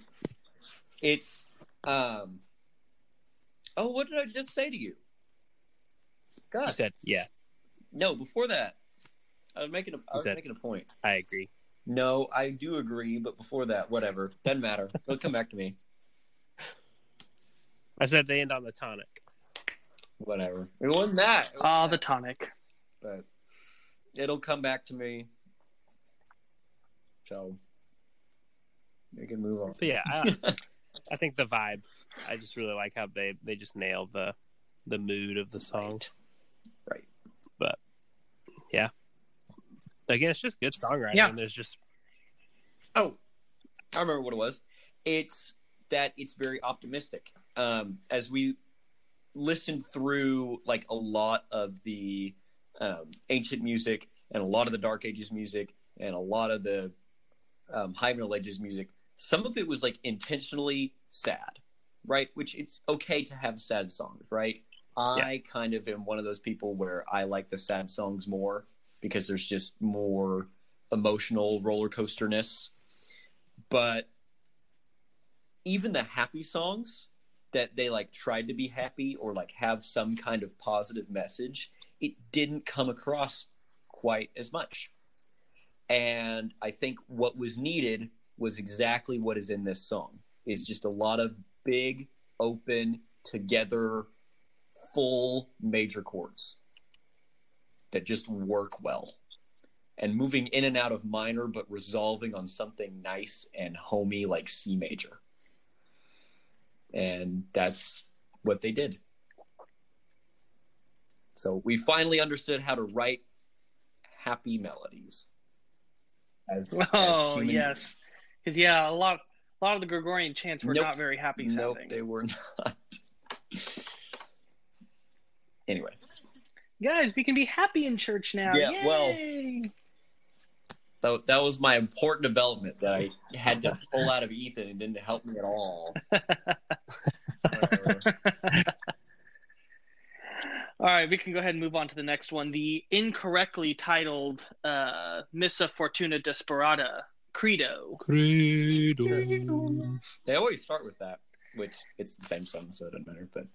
But So the Credo is the uh, the statement of the creed. Mhm. You know, I I believe in the Father, I believe in the Son, I believe in the Holy. It's kind of like it's it's going through the prayer of what we as a religion believe. Mhm. Kind of, it's kind of a a recitation of the doctrine. Mhm. and um, very much a more um, a more solemn, you lyrically part of the mass. Mhm. And here we get to the uh, the master of the middle Renaissance mass period, and that is let's look at this name, Joaquin de Prez. It could be de Prez, Des Prez, Josquin. Oh, boy. I, I don't know Josquin. many ma- many ways that you could you could go about that but i'm sure there's one correct way i'm just not quite sure on what it is um Desprez is usually regarded higher than Dufay is, but um, not quite as uh, well celebrated as the final composer that we'll look at. So, So what, what was his thing um, then? what was his yeah, well, thing? that was his thing. What made him so? What made him so much better than the others? Um, he first off, he had a very large catalog. He had one of the largest surviving catalogs. In fact, he was he was so well respected that a lot of publishers falsely printed his name on uh, copies of music so that they would sell better. And throughout the years, they had to start figuring out what was actually written by him and what wasn't. And he just had a a great control of melody. It was very much agreed that he was also in the way that Machaut was, he was someone that wrote all kinds of music and was considered to be the master of everything that he decided to write. I'm sure that whenever we get into the other forms of the Renaissance, we'll be looking at him again. Interesting. Okay. And so he was just he was kind of someone that no matter what he did, he just he knew how to do it really, really well. So um I'm it's harder for my ear to determine on whether or not he is doing it better than our previous two composers. So I'm going to kind of see what you guys think. Mm-hmm. Does he deserve the praise that I just gave him? I I think that this is definitely more complex than than the last song that we just listened to. It, just with the So arrangement, just- and it's just Yeah. there's more going on, and there's a lot more range. Like there's guys that are just going really high, and Yeah. you know, the lines are wider. I guess is a good way to say it. Mm-hmm. Mhm. and it's it's not just diatonic. So there's some accidentals that he's kind of moving in and out of, but it's not distracting. Um, yeah. One, I, I just realized now uh, what was one of the uh, the brilliant things about this uh, this composition in particular. He took this idea of throughout the six uh, sections of the mass, he was starting at a different starting point in the mode Oh, that's fun. and and constantly moving the uh, because I mean, think about it when you're adapting a song because this is a parody mass. Uh, it was not one that he wrote, but it was actually uh, written by our next composer. But he, whenever you're doing that, you can't just use the same melody in every single time. What they're doing is they're taking the melody and using it, and then by the time you get to the next movement, it's been changed in some way. In the same way that symphonies are written, except for instead of you know symphonies use four movements and masses use six. But there's usually always a central idea. Like think back to Beethoven, like in his um, in his fifth sym- symphony, the ba ba ba bum ba ba ba bum that idea is used as the underpinning of all four movements of that Yeah. symphony, but it's not used in the same way. And they would do that with the melodies of the song that they're t- pulling from, is that they would find some way to continue to evolve that melody as it goes through the six movements of the mass. And so his way of doing that is to start at a different tonic point in each of the movements. That's cool. And that would obviously, you know, inevitably change the way that it's going to sound. that makes a lot of sense, and that's actually kind of smart because then you don't have to like you don't have to worry about changing things up in weird ways. Like rhythmically, it's easy for something. Well, okay, I'll say relatively. I would assume easy for something like um, Beethoven's Fifth to just have a rhythm. But if you're like transposing it into a different major mode, then that makes sense because that's how you that's how you write Yeah. stuff like um, negative harmony and how you get the minor versions of songs where yeah it's the same melody but it's also not um, also kind of reminds me of octavarium everything reminds me of octavarium so that didn't mean anything yeah. Yeah, that's that's that's kind of the uh, the the big brain type of writing we're starting to get into. yeah. Because it it's easier to write something complex just for the sake of being complex because you can just write put whatever you want Mhm. on there. And as long as it's not musically incorrect it can be performed and and at least sound Mhm. adequate which is what a lot of the what the medieval period was i you can feel that they Mhm. were doing they were they were writing lots of notes for the sake of writing Yeah. lots of notes and it worked a lot of the time but it it had a ceiling on how good it could be when you start to have more of these conceptual ideas it starts to really enrich on how deep musically the piece can be. Where yes, maybe you're seeing less notes, but the less notes are far more impactful. Right. And we're starting to experiment now on what we can do with large form compositions. A good song is not designed; it is distilled. Ooh, we need to put that on. Well, I st- I stole that from uh, the TV series You, the Netflix series. I I, I figured Yeah. you stole it. Just we, They were talking about um, stories and how, like, you know, there was some character that came up with this really just bland story for some movie he was writing, and the main character was thinking, "This is completely uninspired." You know, come up with something crazy and then distill it down into something meaningful, right? Instead of like when because when when you first write songs and i experienced this when i like i first wrote songs was i was so excited to write something that i didn't care if it was good. And i think that that was the Mhm.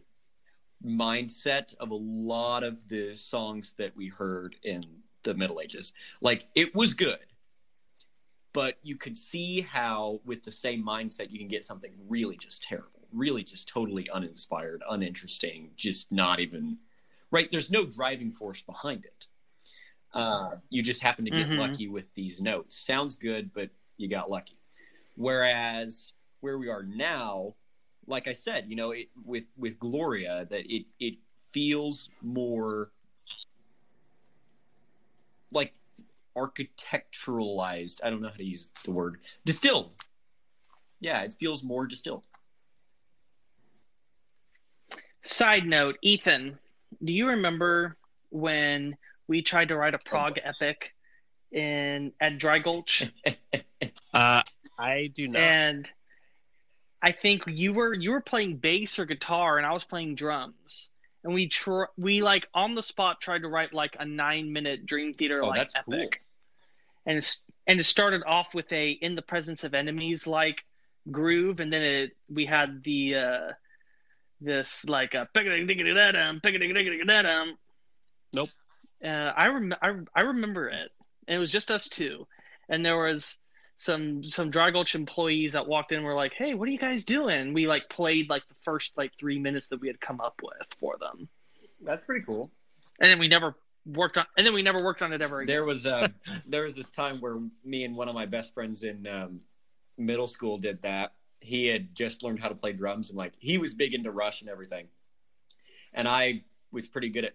Well, okay, I thought I was pretty good at bass at the time, and we wanted to write like we wanted to write the longest song in history, which first of all we have like maybe 10 measures of music so that's not even gonna cut it but if we slow it way down you know maybe we can make like a like a doom metal record right but um, yeah, yeah and it's just it was so there were so many ideas that we had that we wanted to fit them all in and it just became a jumbled mess right yeah. I I didn't mean to. I didn't mean to No. derail the conversation, but just when you were talking about how you have this this scope yeah of wanting to write the biggest, Mm-hmm. baddest thing ever, that you just you know you it ends up becoming when you look back on it, going, "Wow, that was really unfocused and had like no direction to it whatsoever." you got you got to start with that big musical idea. And so maybe that's kind of maybe that was not a crutch. Maybe that was a smart thing for these composers to do to have a theme going through. So they didn't end up you know stepping over themselves and tripping on their own feet trying to write the greatest thing ever because you could write the greatest thing ever but if you write 15 other greatest things ever at the same time nobody's going to care. So i still have that that uh, sheet music in my guitar case and i haven't looked at it for about five or six years. But it's there. The full epic all a minute and 30 seconds. That's awesome. so all that to say is i know that was a side note but it actually that makes a good point. Yeah, because I mean, the the thought of having to write a 40 minute hmm piece, a Catholic mass with six uh, evolving sections, I'm sure that's going to be very much scrutinized by Yeah. the church leaders. That's got to be a daunting task, and you got to, especially as you start to now have competition between the different music schools on who's writing the Yeah. best mass, like that had to be there's a reason why that that was like the the ultimate test you weren't a great composer unless you could write a successful mass it didn't matter what kind of that's why when i was looking at who all of the great renaissance composers were yes we'll talk about some that maybe more exclusively dealt in the secular areas but all of the great ones were the ones that were great at writing the mass because it was the most difficult to write it required the most musical prowess. So and and yeah, just those were those were the ones that kind of rose to the top. It's the same composers that would be writing symphonies and operas in the following periods. You know, those they to be able to write something that's that good that is that long. It's the reason also why I find that when I'm ranking uh, songs by artists, I do find that the great long songs are the ones that are going to make it to the top of the list. Because, in my opinion, I think that it's a greater musical achievement to write a successful epic Mhm. then a successful hit. because it's it's easier to mess that up hmm because there's so many things that can go wrong the more time that goes by. And if you can pull it off, then you know, then you've done it, which I think will lead me to Okay. the next song, which is the longest one of the set. Yep. Which is I, I forgot to to pull up what it was as I was getting into it. The Missa Caput, the, The caput. Sanctus. Caput. So, what is the Sanctus? The Sanctus is a prayer. It is uh, usually uh, translated to Holy, Holy, Holy, Lord God of hosts, heaven and earth are full of thy glory. Pretty much it's after um, after we go through this this very liturgical, very ceremonial um, part where we're reciting you know the beliefs of the church now it switches back to a mode of worship Hmm. And so this is actually a very short passage and yet in this uh, section of the mass we have the longest one of the set and i think that stylistically this one does so Mhm. many interesting things Oh yeah. Yeah. this this is where this was the one that really caught my ear probably more than any of the other ones because there's this is where dynamics actually start to be experimented Yes. On a grander scale than I like to talk about. You know, instead of just playing your instrument harder, now we've learned how to like quiet the voices almost to like a whisper, but there's still a note. And that is ooh man. The blend that you get with voices doing that is whoo man. Oh Lord. Anyway, keep going. So, um, our composer in this uh, section is Jacob Obrecht, who actually did write the uh, the song that the previous uh, one by Desprez was uh, parodying. Again, parody is not a dirty word at this Mhm. time period. It's just the word that they used. Um, this one actually was a uh, uh, Mm. an original. So this is not a parody, and neither will the final one, because now at this point in the timeline, the Reformation has happened, and the the church has put the uh, the uh, the kabush or kebab or whatever the phrase is on uh, taking secular songs and adapting them into um, into Catholic masses. And so now the really in a sense, it actually presents a greater challenge to the composer because he can't even rely on having a starting point melody line. He's got to he's got to come up with it completely mm. on his own. And so I believe that now this is why when we get to these later Renaissance mass composers, it's going to start to really show their um, their ingenuity is that they're going to have to work a lot harder. And I think that it really starts to pay off. I think it's these later Renaissance pieces that actually start to show really um, the the critical mass, no oh pun intended. How dare you? Of, of this musical style. I think that this is where the genre will really start to um, start to reach its its height. So yeah, the uh, the dynamics in this piece in particular, that's I think what really caught my ear, and just hearing like it's going, and then all of a sudden it, it has this brief little pause, and then the voices come in louder, and I think that that mm. that was that was the first time in this entire music history period where I was just like, oh, we're starting to really experiment with this now. Yeah. And dynamics for me are one of my favorite musical tools to use. And so hearing that, because as beautiful as the music has been so far, there hasn't been a play with dynamics yet.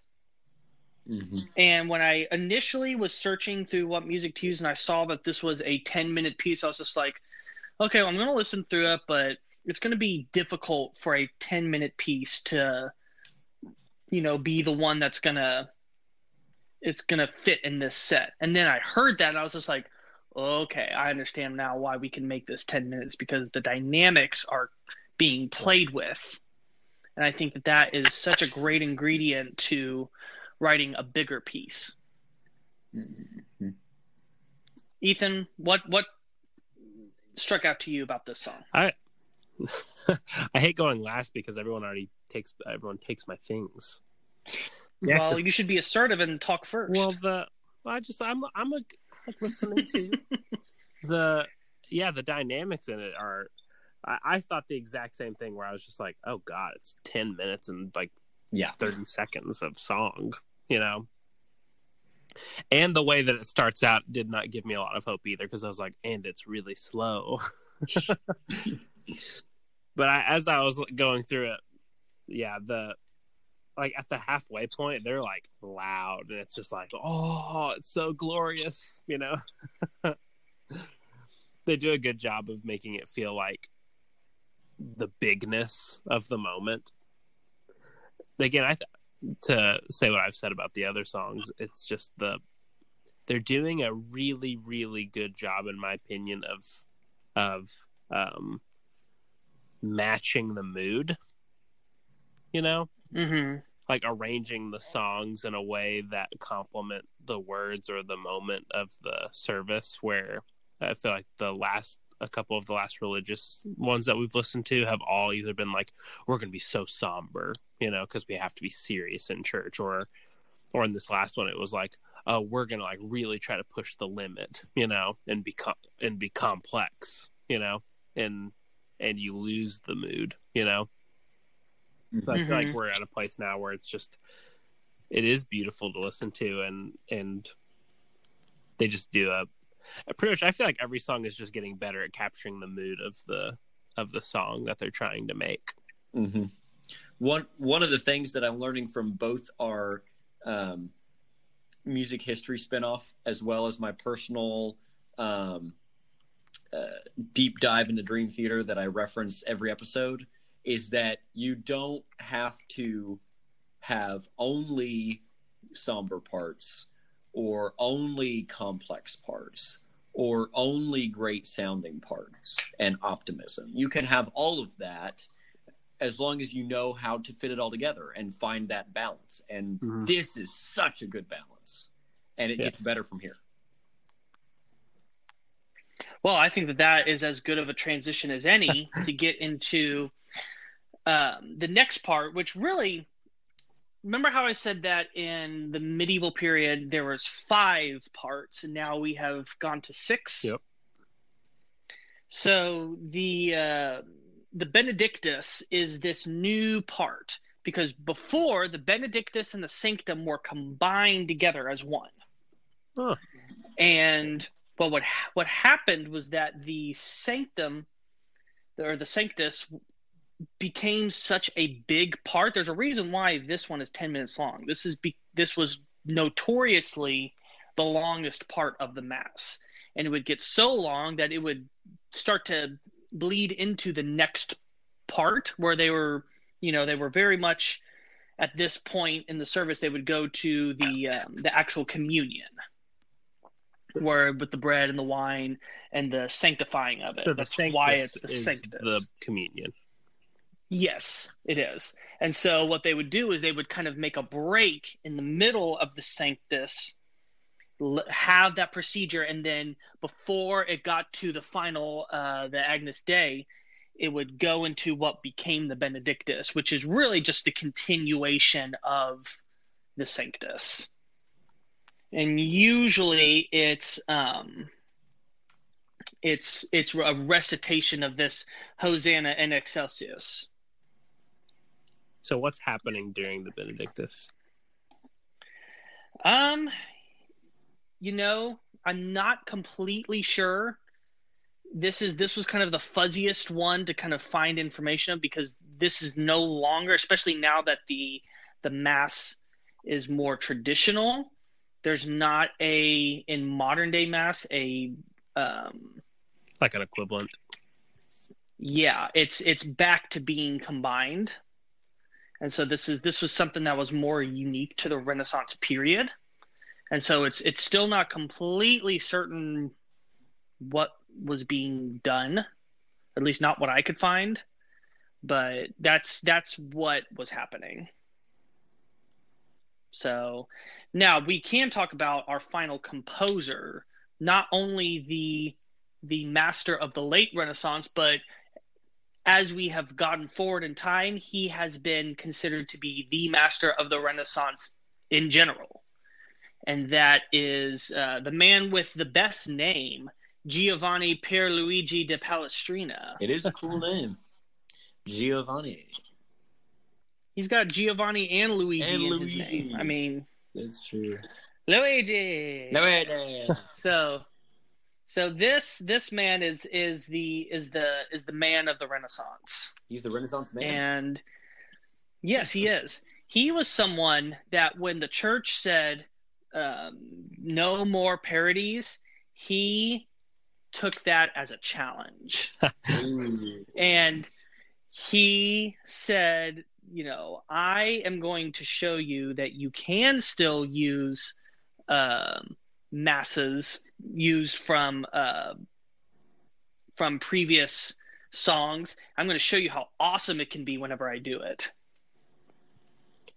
And he was able, for a brief moment in time, able to kind of bring back the parody mass Mhm. and kind of just and he was almost like he was flexing he was just like look how awesome it can be whenever you allow this style to continue Mhm. Well, he definitely like this flexes on the dynamics of this song. Yeah. yes this this mass in particular because we're using the benedictus and the agnus dei both from the same one we can really almost talk about both of them um, it is the most famous of all the renaissance catholic masses Hmm. it is kind of like whenever you study this at a university level this is like the one that they go to Wow. to to like show what a great mass is supposed to be. Wow.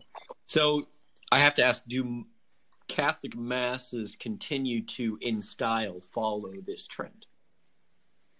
I don't believe so. I believe it actually more leans towards medieval uh, style, probably in your bigger cathedrals. Like you know, if you were to go to the Notre Dame Cathedral or some of these more ones where it's these massive buildings, then yes. But like if you were to just go to your average abbey or you know your small town Catholic church, it's going to be much. The majority of them are going to be more medieval than Renaissance. Hmm. First off, just because to have the personnel to pull it off is much more difficult. Well, so like there, the Catholic Mass did not continue to be a prevalent art form into the no, Baroque. no. This is this is the last time that the that religious music in general is the respected uh, domineering musical form. Once we hit the next period, which is the Baroque period, it's pretty much all secular from here on out. and no more Catholic Mass at all. Nope. Hey. This is this is this what Palestrina does is as great as it gets for the mass. This is like I said the critical mass of the hmm. genre. This is this is when it reaches its highest glory. Wow. So he can he can also say that he took a genre to the absolute best that it could possibly be. It makes you think. It just does. It just makes you think. I don't know what I'm thinking about, but just wow. like that was so long ago, and it's still Yes, it the was. best. I mean, Uh-huh. it's so good though. Oh, for sure. I'm not saying it isn't, but wow. It is. So, um, so yeah. So, what are you guys immediately noticing? So now, at this point, we are at the end of the Renaissance. Yeah. What are what are you hearing, and how does it compare to where we started, even in this episode? Looking at Dufay at the beginning of the Renaissance, and now looking at Palestrina at the end of the Renaissance. Everything is just. It's like I think that we've gained touch. Yeah. Like we where we started even kind of going back and clicking on the Dufay song. It's like the first immediate thing is I'm just like, oh my gosh, they start out so loud, you know? And with this, I feel like there's just more tenderness and care and how how the piece is moving, you know?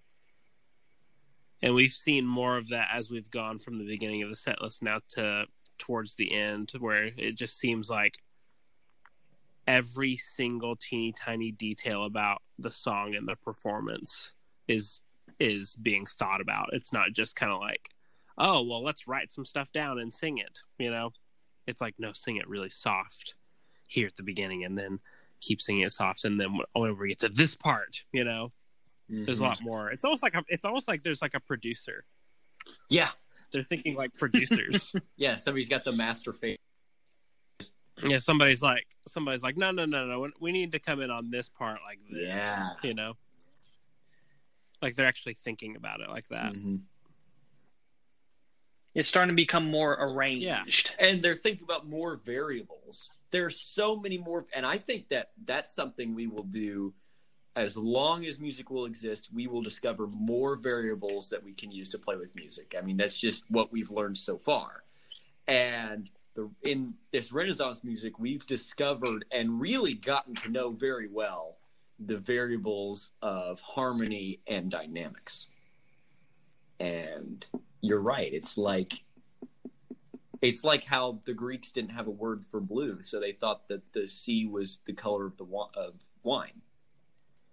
It's like if you don't know that you can change dynamics, then you won't miss it. But then as soon as you understand, oh, we can actually in sync change our volume. Like it's something so simple like that. It's just glaring you right in the face.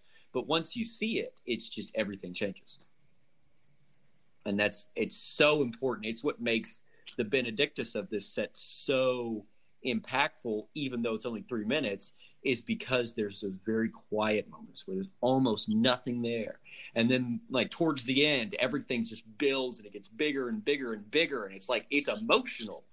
Like it's not just music at this point. It's like there's there's like I don't know. You just gotta listen to it, guys. Just listen to the songs. there's the there's the obligatory check out the. And how about that? Yeah. Yeah? And how about the Agnes Well- Day? yeah, The, the the thrilling conclusion. that's true. So let's well let's talk about the Agnus Dei in particular, right?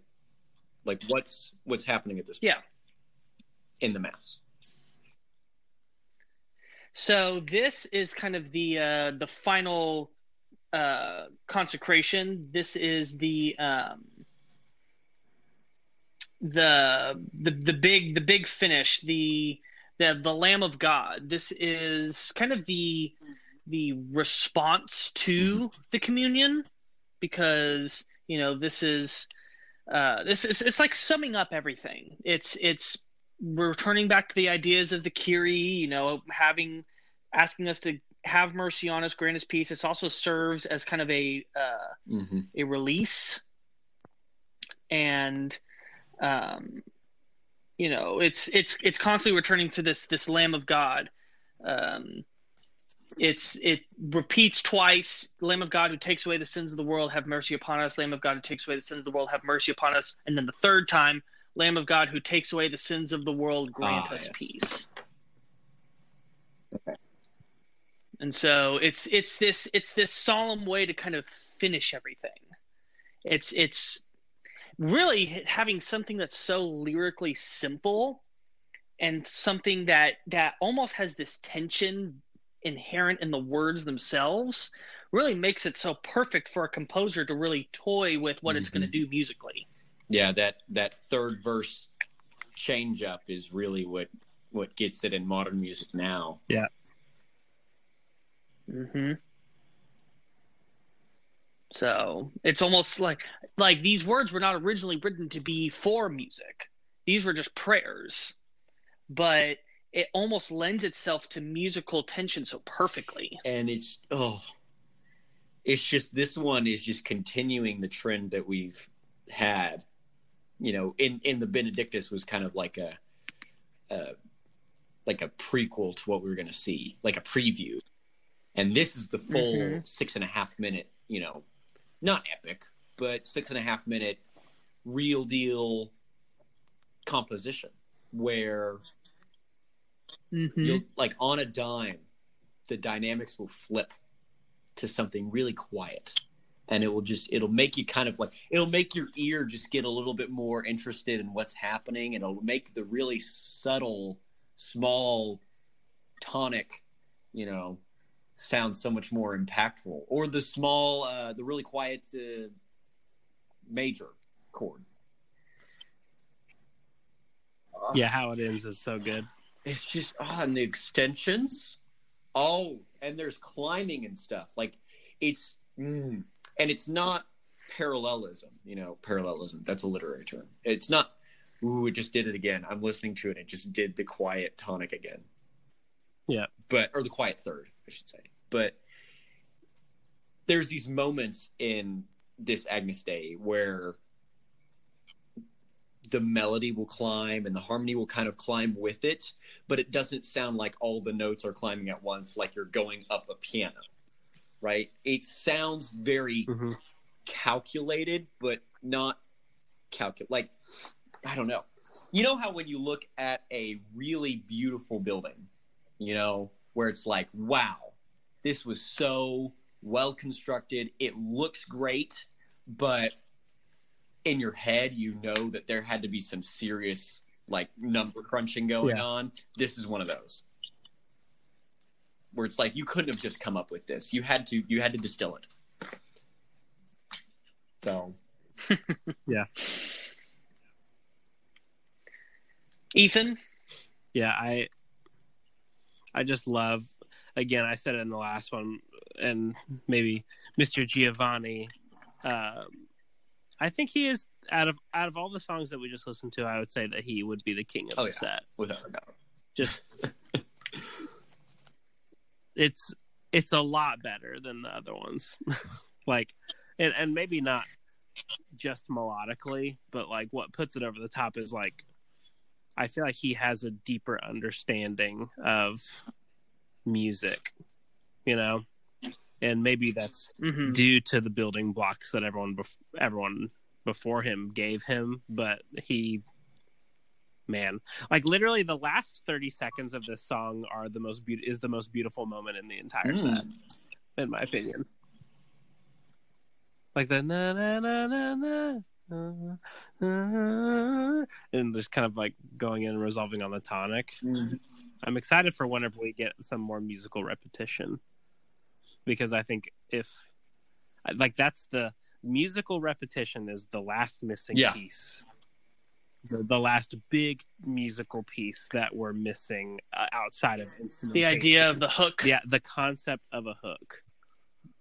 or a theme. Yeah, I mean, even we're getting getting uncomfortably close to. I mean, I think they understand theme, but in in in tandem with like a hook, um, is kind of our Yeah. concept of, of a theme. But like, that's why like the last thirty seconds, like you can hear that there's a hook that he just does like two or three times in a row, and and that's where why it's just like oh. That's so Mhm. good. And then yeah, so I literally think the last songwriting puzzle piece that we're missing is the hook. And then we'll we will be kind of off to the Well, races. Yeah, Yeah, I would man. say compositionally, yes, but um, you cannot discount the power of instrumentation. Yes. I but I think i instrumentation will cuz we we have instru- we might not have instrumentation in this set, but we had it in in the high middle ages with the Right. With troubadours. So it's Right, but- there. I just think once once we have hooks and once we have once once we latch on to kind of short Ah. repetition, I think that helps instruments. That helps. You're saying ev- Everything. all the pieces are there except for that one. We just gotta. Yes, I'm saying I'm saying we have all of the pieces are on the table except Well, you except can go all the way back to like ancient Greece and Rome for repetition. Not in the Not same a way of way. like you. There's there's a difference also between like a like a droning repetition and a like you know you know this is a great hook and that's why you're going to repeat it rather than we're going to repeat this just to because we're it. we're still at a point right now where we we can mentally say, "Oh man, all these songs are beautiful." But if I was like, "Hey, can you sing that line from uh, Sanctus?" You'd be like, "No, Yeah. no." Mhm. I I, ju- I mean I just listened to Agnus Dei and the only part that I can remember is the two is the one rep- repetition line from the very end and nothing else about it. yeah Um and Mhm. so uh, that's the only thing that we're missing. But everything else is like they're doing the best that they can with the tools that they have. They just haven't figured out the tool of repetition and once they do, I'm I'm really interested to just figure out who the first person is that that really Yeah. nails it. Well, yeah i have i have a theory just from my initial purvey through music history like there's there's a specific song that kind of i feel once we get to the beginning of the baroque period i remember that was the first one that i heard that I was just like this feels like modern music Hmm. where it's like i understand musically what's happening Yeah. here and it feels good and i i, I know what they're doing where even yes as i'm researching all this because i don't have the the musical mind as much in the same way that you guys do it's it's harder for me to pick up on again all the intricacies that you guys are finding. I'm just kind of i'm much more gauging into the atmosphere and the feeling of it. But i'm like, yeah there's there's no musical ideas i'm holding on to. I was just like man when it does this but da, da, da, da, da, da, like i'm you know i can't i Mhm. can't pin on to it. But there are and so but we're getting we're we're getting really close. I feel like that you can pin onto now. This this set is by far the the best Oh, yeah. musically that Yeah. we've That- gotten that's- to so far I'll also say I so I'm excited for hooks because even you said like in the Baroque and in the classical and the Romantic period, you you have the things that are like ba ba ba bum, you know, or the da da da da da da da da da, like lines that are there that are like your main that themes are themes, but even I how those themes end up developing from a songwriting and from a compositional standpoint is going to be really interesting because that's the first time that we get Mhm. hooks as compositional themes, but it's kind of like when did like verse chorus, you know, like when did that even e- exist? We don't even know. Yeah. Good quote. Well, that'll be a great it'll be a great question or answer to find. So um, I think that that gives us a great conclusion there. So we're going to take another break, and when we come back, we're going to give our final thoughts about the Renaissance Catholic Mass. So stay tuned. We'll be right back.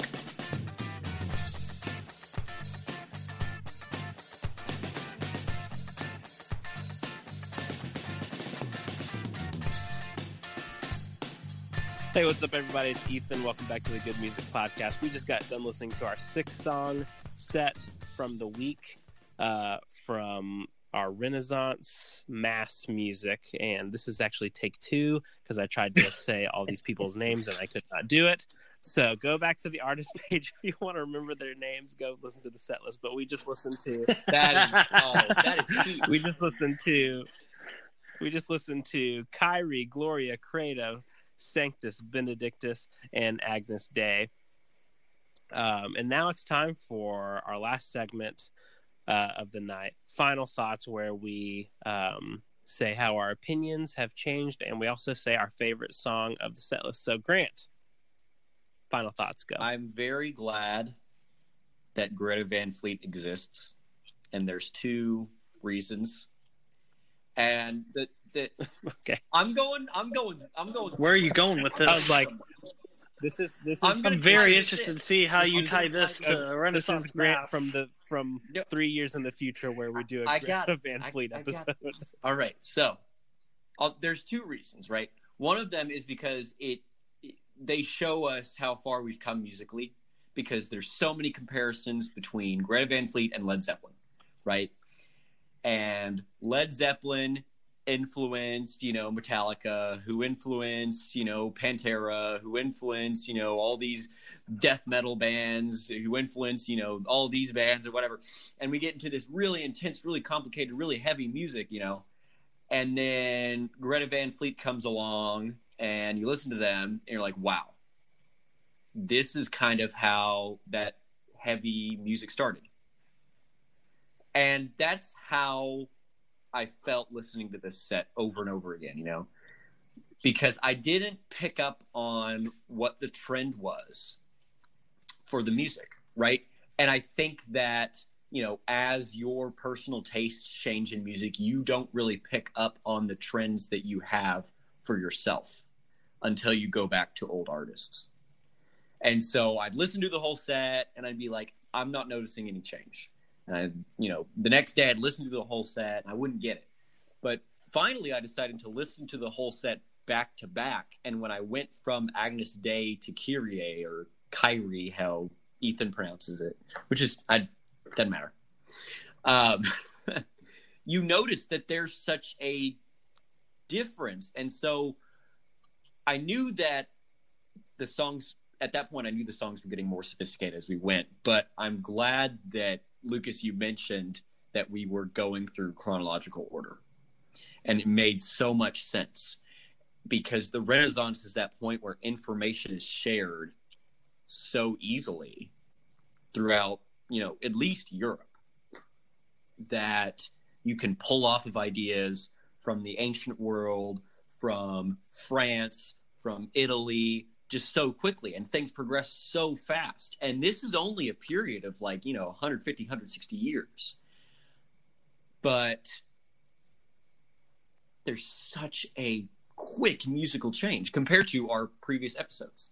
And so that's what i mean by i'm glad greta van fleet exists is because it kind of makes you think how far the rock and metal genre has come. Whereas this episode makes you realize how far the music of the Renaissance went. And the other reason why I'm glad Greta Van Fleet exists is because I could draw that comparison. That's my final thought. Oh, What's what's your my favorite favorite song? song? It's got And what's your favorite song? One of the last three, but I don't know. Honestly, you could just roll the dice, really. pick one. But Agnes Agnus Dei probably is it because that was the first one where like as I listened through, like I started to appreciate Sanctus more. But Agnus Dei was the first one where when I heard it the first time I was like, "Oh my lord." Like there's just like it's good. It's music. It's emotional. It's got parts that grab my attention. I like to listen to music that grabs my attention. You know, I don't care what I'm thinking about or doing at the time. When a good part comes on, I want it to like demand my full attention. That's just the way I am. It's personal, whatever.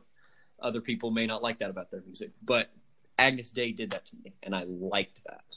So that's my favorite. That's awesome. I will. I will say that Agnus Dei is also my favorite song in the set. It's, and I I probably revealed that card in the last segment. um, but yeah, I, I I'll also tack on Lucas. I thought the the set was really good, but not for the usual reasons. I thought it was good because you both put together a and uh like the service order of a mass but i was more impressed that the you did it from artists that all kind of had a relation to each other but also chronologically i, I was Yeah. like what because we would go we would do um Dufay and and then he'd be like and actually right after right after him was this guy and then this guy trained this guy and then this guy did a cover this cover song that he did was the next guy. I was just like how did he do this? How does he how has he made all these connections? I've I've I've entered the transcendental uh, phase of set. i know it's, it's like it's not even about it you you have you have transcended the set and you have now started making sets also It's getting for like informational segues It's getting scary now. So, yeah. So, thing that's thing number one is that I was just like, holy crap! The way that the set was put together was like 5D chess. yeah, just about. um, and I'll I I'll tack on to what Grant was saying, where uh, the first time I listened to the set. I I was picking up that I was liking the end of the set list better, but I didn't know why because I didn't know that it was in any sequential order. I was just like, oh, like I already liked Agnus Dei. Like coming in, I already knew that Agnus Dei was going to be my favorite. Um, but I I didn't know that we were going for like we were pretty much doing a 100 year time travel through the set, you know, and which makes a lot of sense now. But that gave it a lot of really good context. And I guess to repeat what I said before, I'm excited because it feels like every um every week that we do one of these episodes, it's getting a little bit faster. It feels like music is progressing quicker and quicker as we go. Like for us to, I was surprised after hearing Agnus Dei and figuring out about the set. I was surprised to hear that, um, and to notice that there was that kind of hundred or 150 year gap, and we kind of, comparatively to the ground that we've covered before, we that's a lot of things to learn in 150 years you know like from from where we were with Kiri or Kyrie or whatever to Agnus Dei like the touch and how to move parts that delicately and the arrangement skill like you wouldn't think that it's a lot by listening to it but it is a lot Yeah. hmm It's only going to get faster And- from here. The the time periods are going to get smaller and, smaller. and that's why. I'm excited because we we kind of went from ancient Egyptian music, you know, to to this, and it took a long time. hmm Oh, not not just a long time of episodes, but a long time of time. And so, Yeah. yeah, I'm just excited for the future, and and and I thought this was an awesome set. Well, thank you. Um, I will say that when I'm initially selecting these songs, I'm not aware of these connections. I knew that I had the I knew that I had the uh, the mindset of I was going to go chronologically, and do the in the order of the mass. But as far as like having those connections, I was like, I only found that out after. I'm I'm finding that I just when I rely on my instinct on what the right song is, I'm finding that it's uh, it's ended up having much deeper connection than I'm mm. originally anticipating. Yeah. And then I and then I go afterwards and I go, well, no wonder this felt right. it was because it was meant to be. Um, so whenever I had done, so this is really my second time through music history. The first time that I went through it, kind of more just as a as a hobby, as a student, just because I wanted to know the story for myself. I remember doing the Middle Ages, specifically the High Middle Ages, and then reading about how the Renaissance is a step further. I remember listening to it with my smaller musical brain and going, "This sounds exactly the same." And I remember being very disinterested and very um, let down by the Renaissance I was like, it's yeah. still just more people singing with no instruments. And I, and I didn't get the finer subtleties. And so I kind of always just like, oh, Renaissance. And I remember when I was, I was getting ready to come through it here again, I was just like, oh man, I'm very interested now to see how my view of the Renaissance has changed because I kind of saw it as more of a, of a holding pattern. It's like I'm just we just need to get through it so that way we can get to the really good stuff with the Baroque period. I I still do think that it's going to be so exciting when we get there. But now, after doing the research for this episode and listening, I was just like, oh man, this this is the best that we've gotten, and there is so much change from where we had been. I, I understand now why it's different, and this is this is the best music we have encountered so far. And i'm now very interested to see what the other renaissance styles are like now that i'm i'm my eyes are open to uh, understanding what the renaissance really was all about and getting more of the context on what's going on in the world at that time. It just it all fits together like this mm-hmm. this big old cosmic puzzle. And um, the pieces, even as we do these episodes that are in the 20th and 21st century, every piece is helping to make the grand picture even clearer. It's it's kind of crazy now how we can find connections with this music to uh, other artists. Like you know, Grant yeah. can listen to this music and think of Greta Van Fleet. It's it's ama- it's amazing. Um, my favorite song was actually the Sanctus, mainly just because that it was that that true shock of listening to that song for the first time. That that emotion has stayed with me. It's the one that I look forward to the most when I listen through the set because I remember I was listening to it and I was I was going through. I was just like, okay, this this this is good it's better than where, but I'm I'm really hoping that we get some variety in the way things are sounding. And I remember that moment happened. I was like, oh yes, that's what I was looking for right there. And so just that whole that whole experience of listening to that song for the first time has still stuck with me more so than the other songs have. And so that's why I think that that one's my favorite. So there we go. That is the first episode in our look at Renaissance music. Uh, next time, I haven't decided yet whether I'm going to do motets or madrigals. I need to learn what the difference is between them. That, that sounds like the coolest uh, concept album ever. Motets and madrigals. um, so that'll be those will be the next two, and then I'll double check and make sure there's not any other significant musical styles from the Renaissance.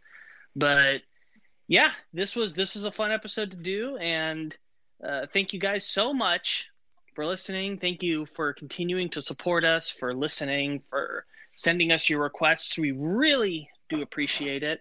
We thank you for listening. Our uh, our our numbers are continuing to grow up, and it's just it's so much fun to do this. I hope that we never we never stop because we've got so much more music to talk about. We could probably never run out of good music to talk about. And that's an exciting thought. If you want to get access to early and exclusive content, there's a link in the description of the episode that takes you to our Patreon page. Um, there's all kind of cool stuff there, and we're going to continue to add more stuff as the year goes on. And um, also, there's another link that takes you to the Spotify playlist. Please listen to these songs. It would be a shame if you got to this part of the episode and heard us go on and on about these songs and you didn't even listen to them. It would be shame on you. So please go check those out and uh, message us on Facebook, Instagram. You can even leave us a review on uh, whatever platform you're listening on and let us know what artists you want us to cover in the future. We are dedicating to once a month um, talking about an artist that you guys suggest. So um, make sure that you guys go check that out. And be sure to hit the subscribe button because next week at 9 a.m. Central, we're going to have a brand new episode for you. It's going to be another volume two, which means that it's going to be an artist that we have talked about before. And this is one that I'm really excited about. This is going to be a fun one. We're going to go back to the 70s and just talk about some great rock and roll. So make sure that you don't miss that. And that's it. I'm Lucas. I'm Grant. I'm Ethan. Keep on listening to good music.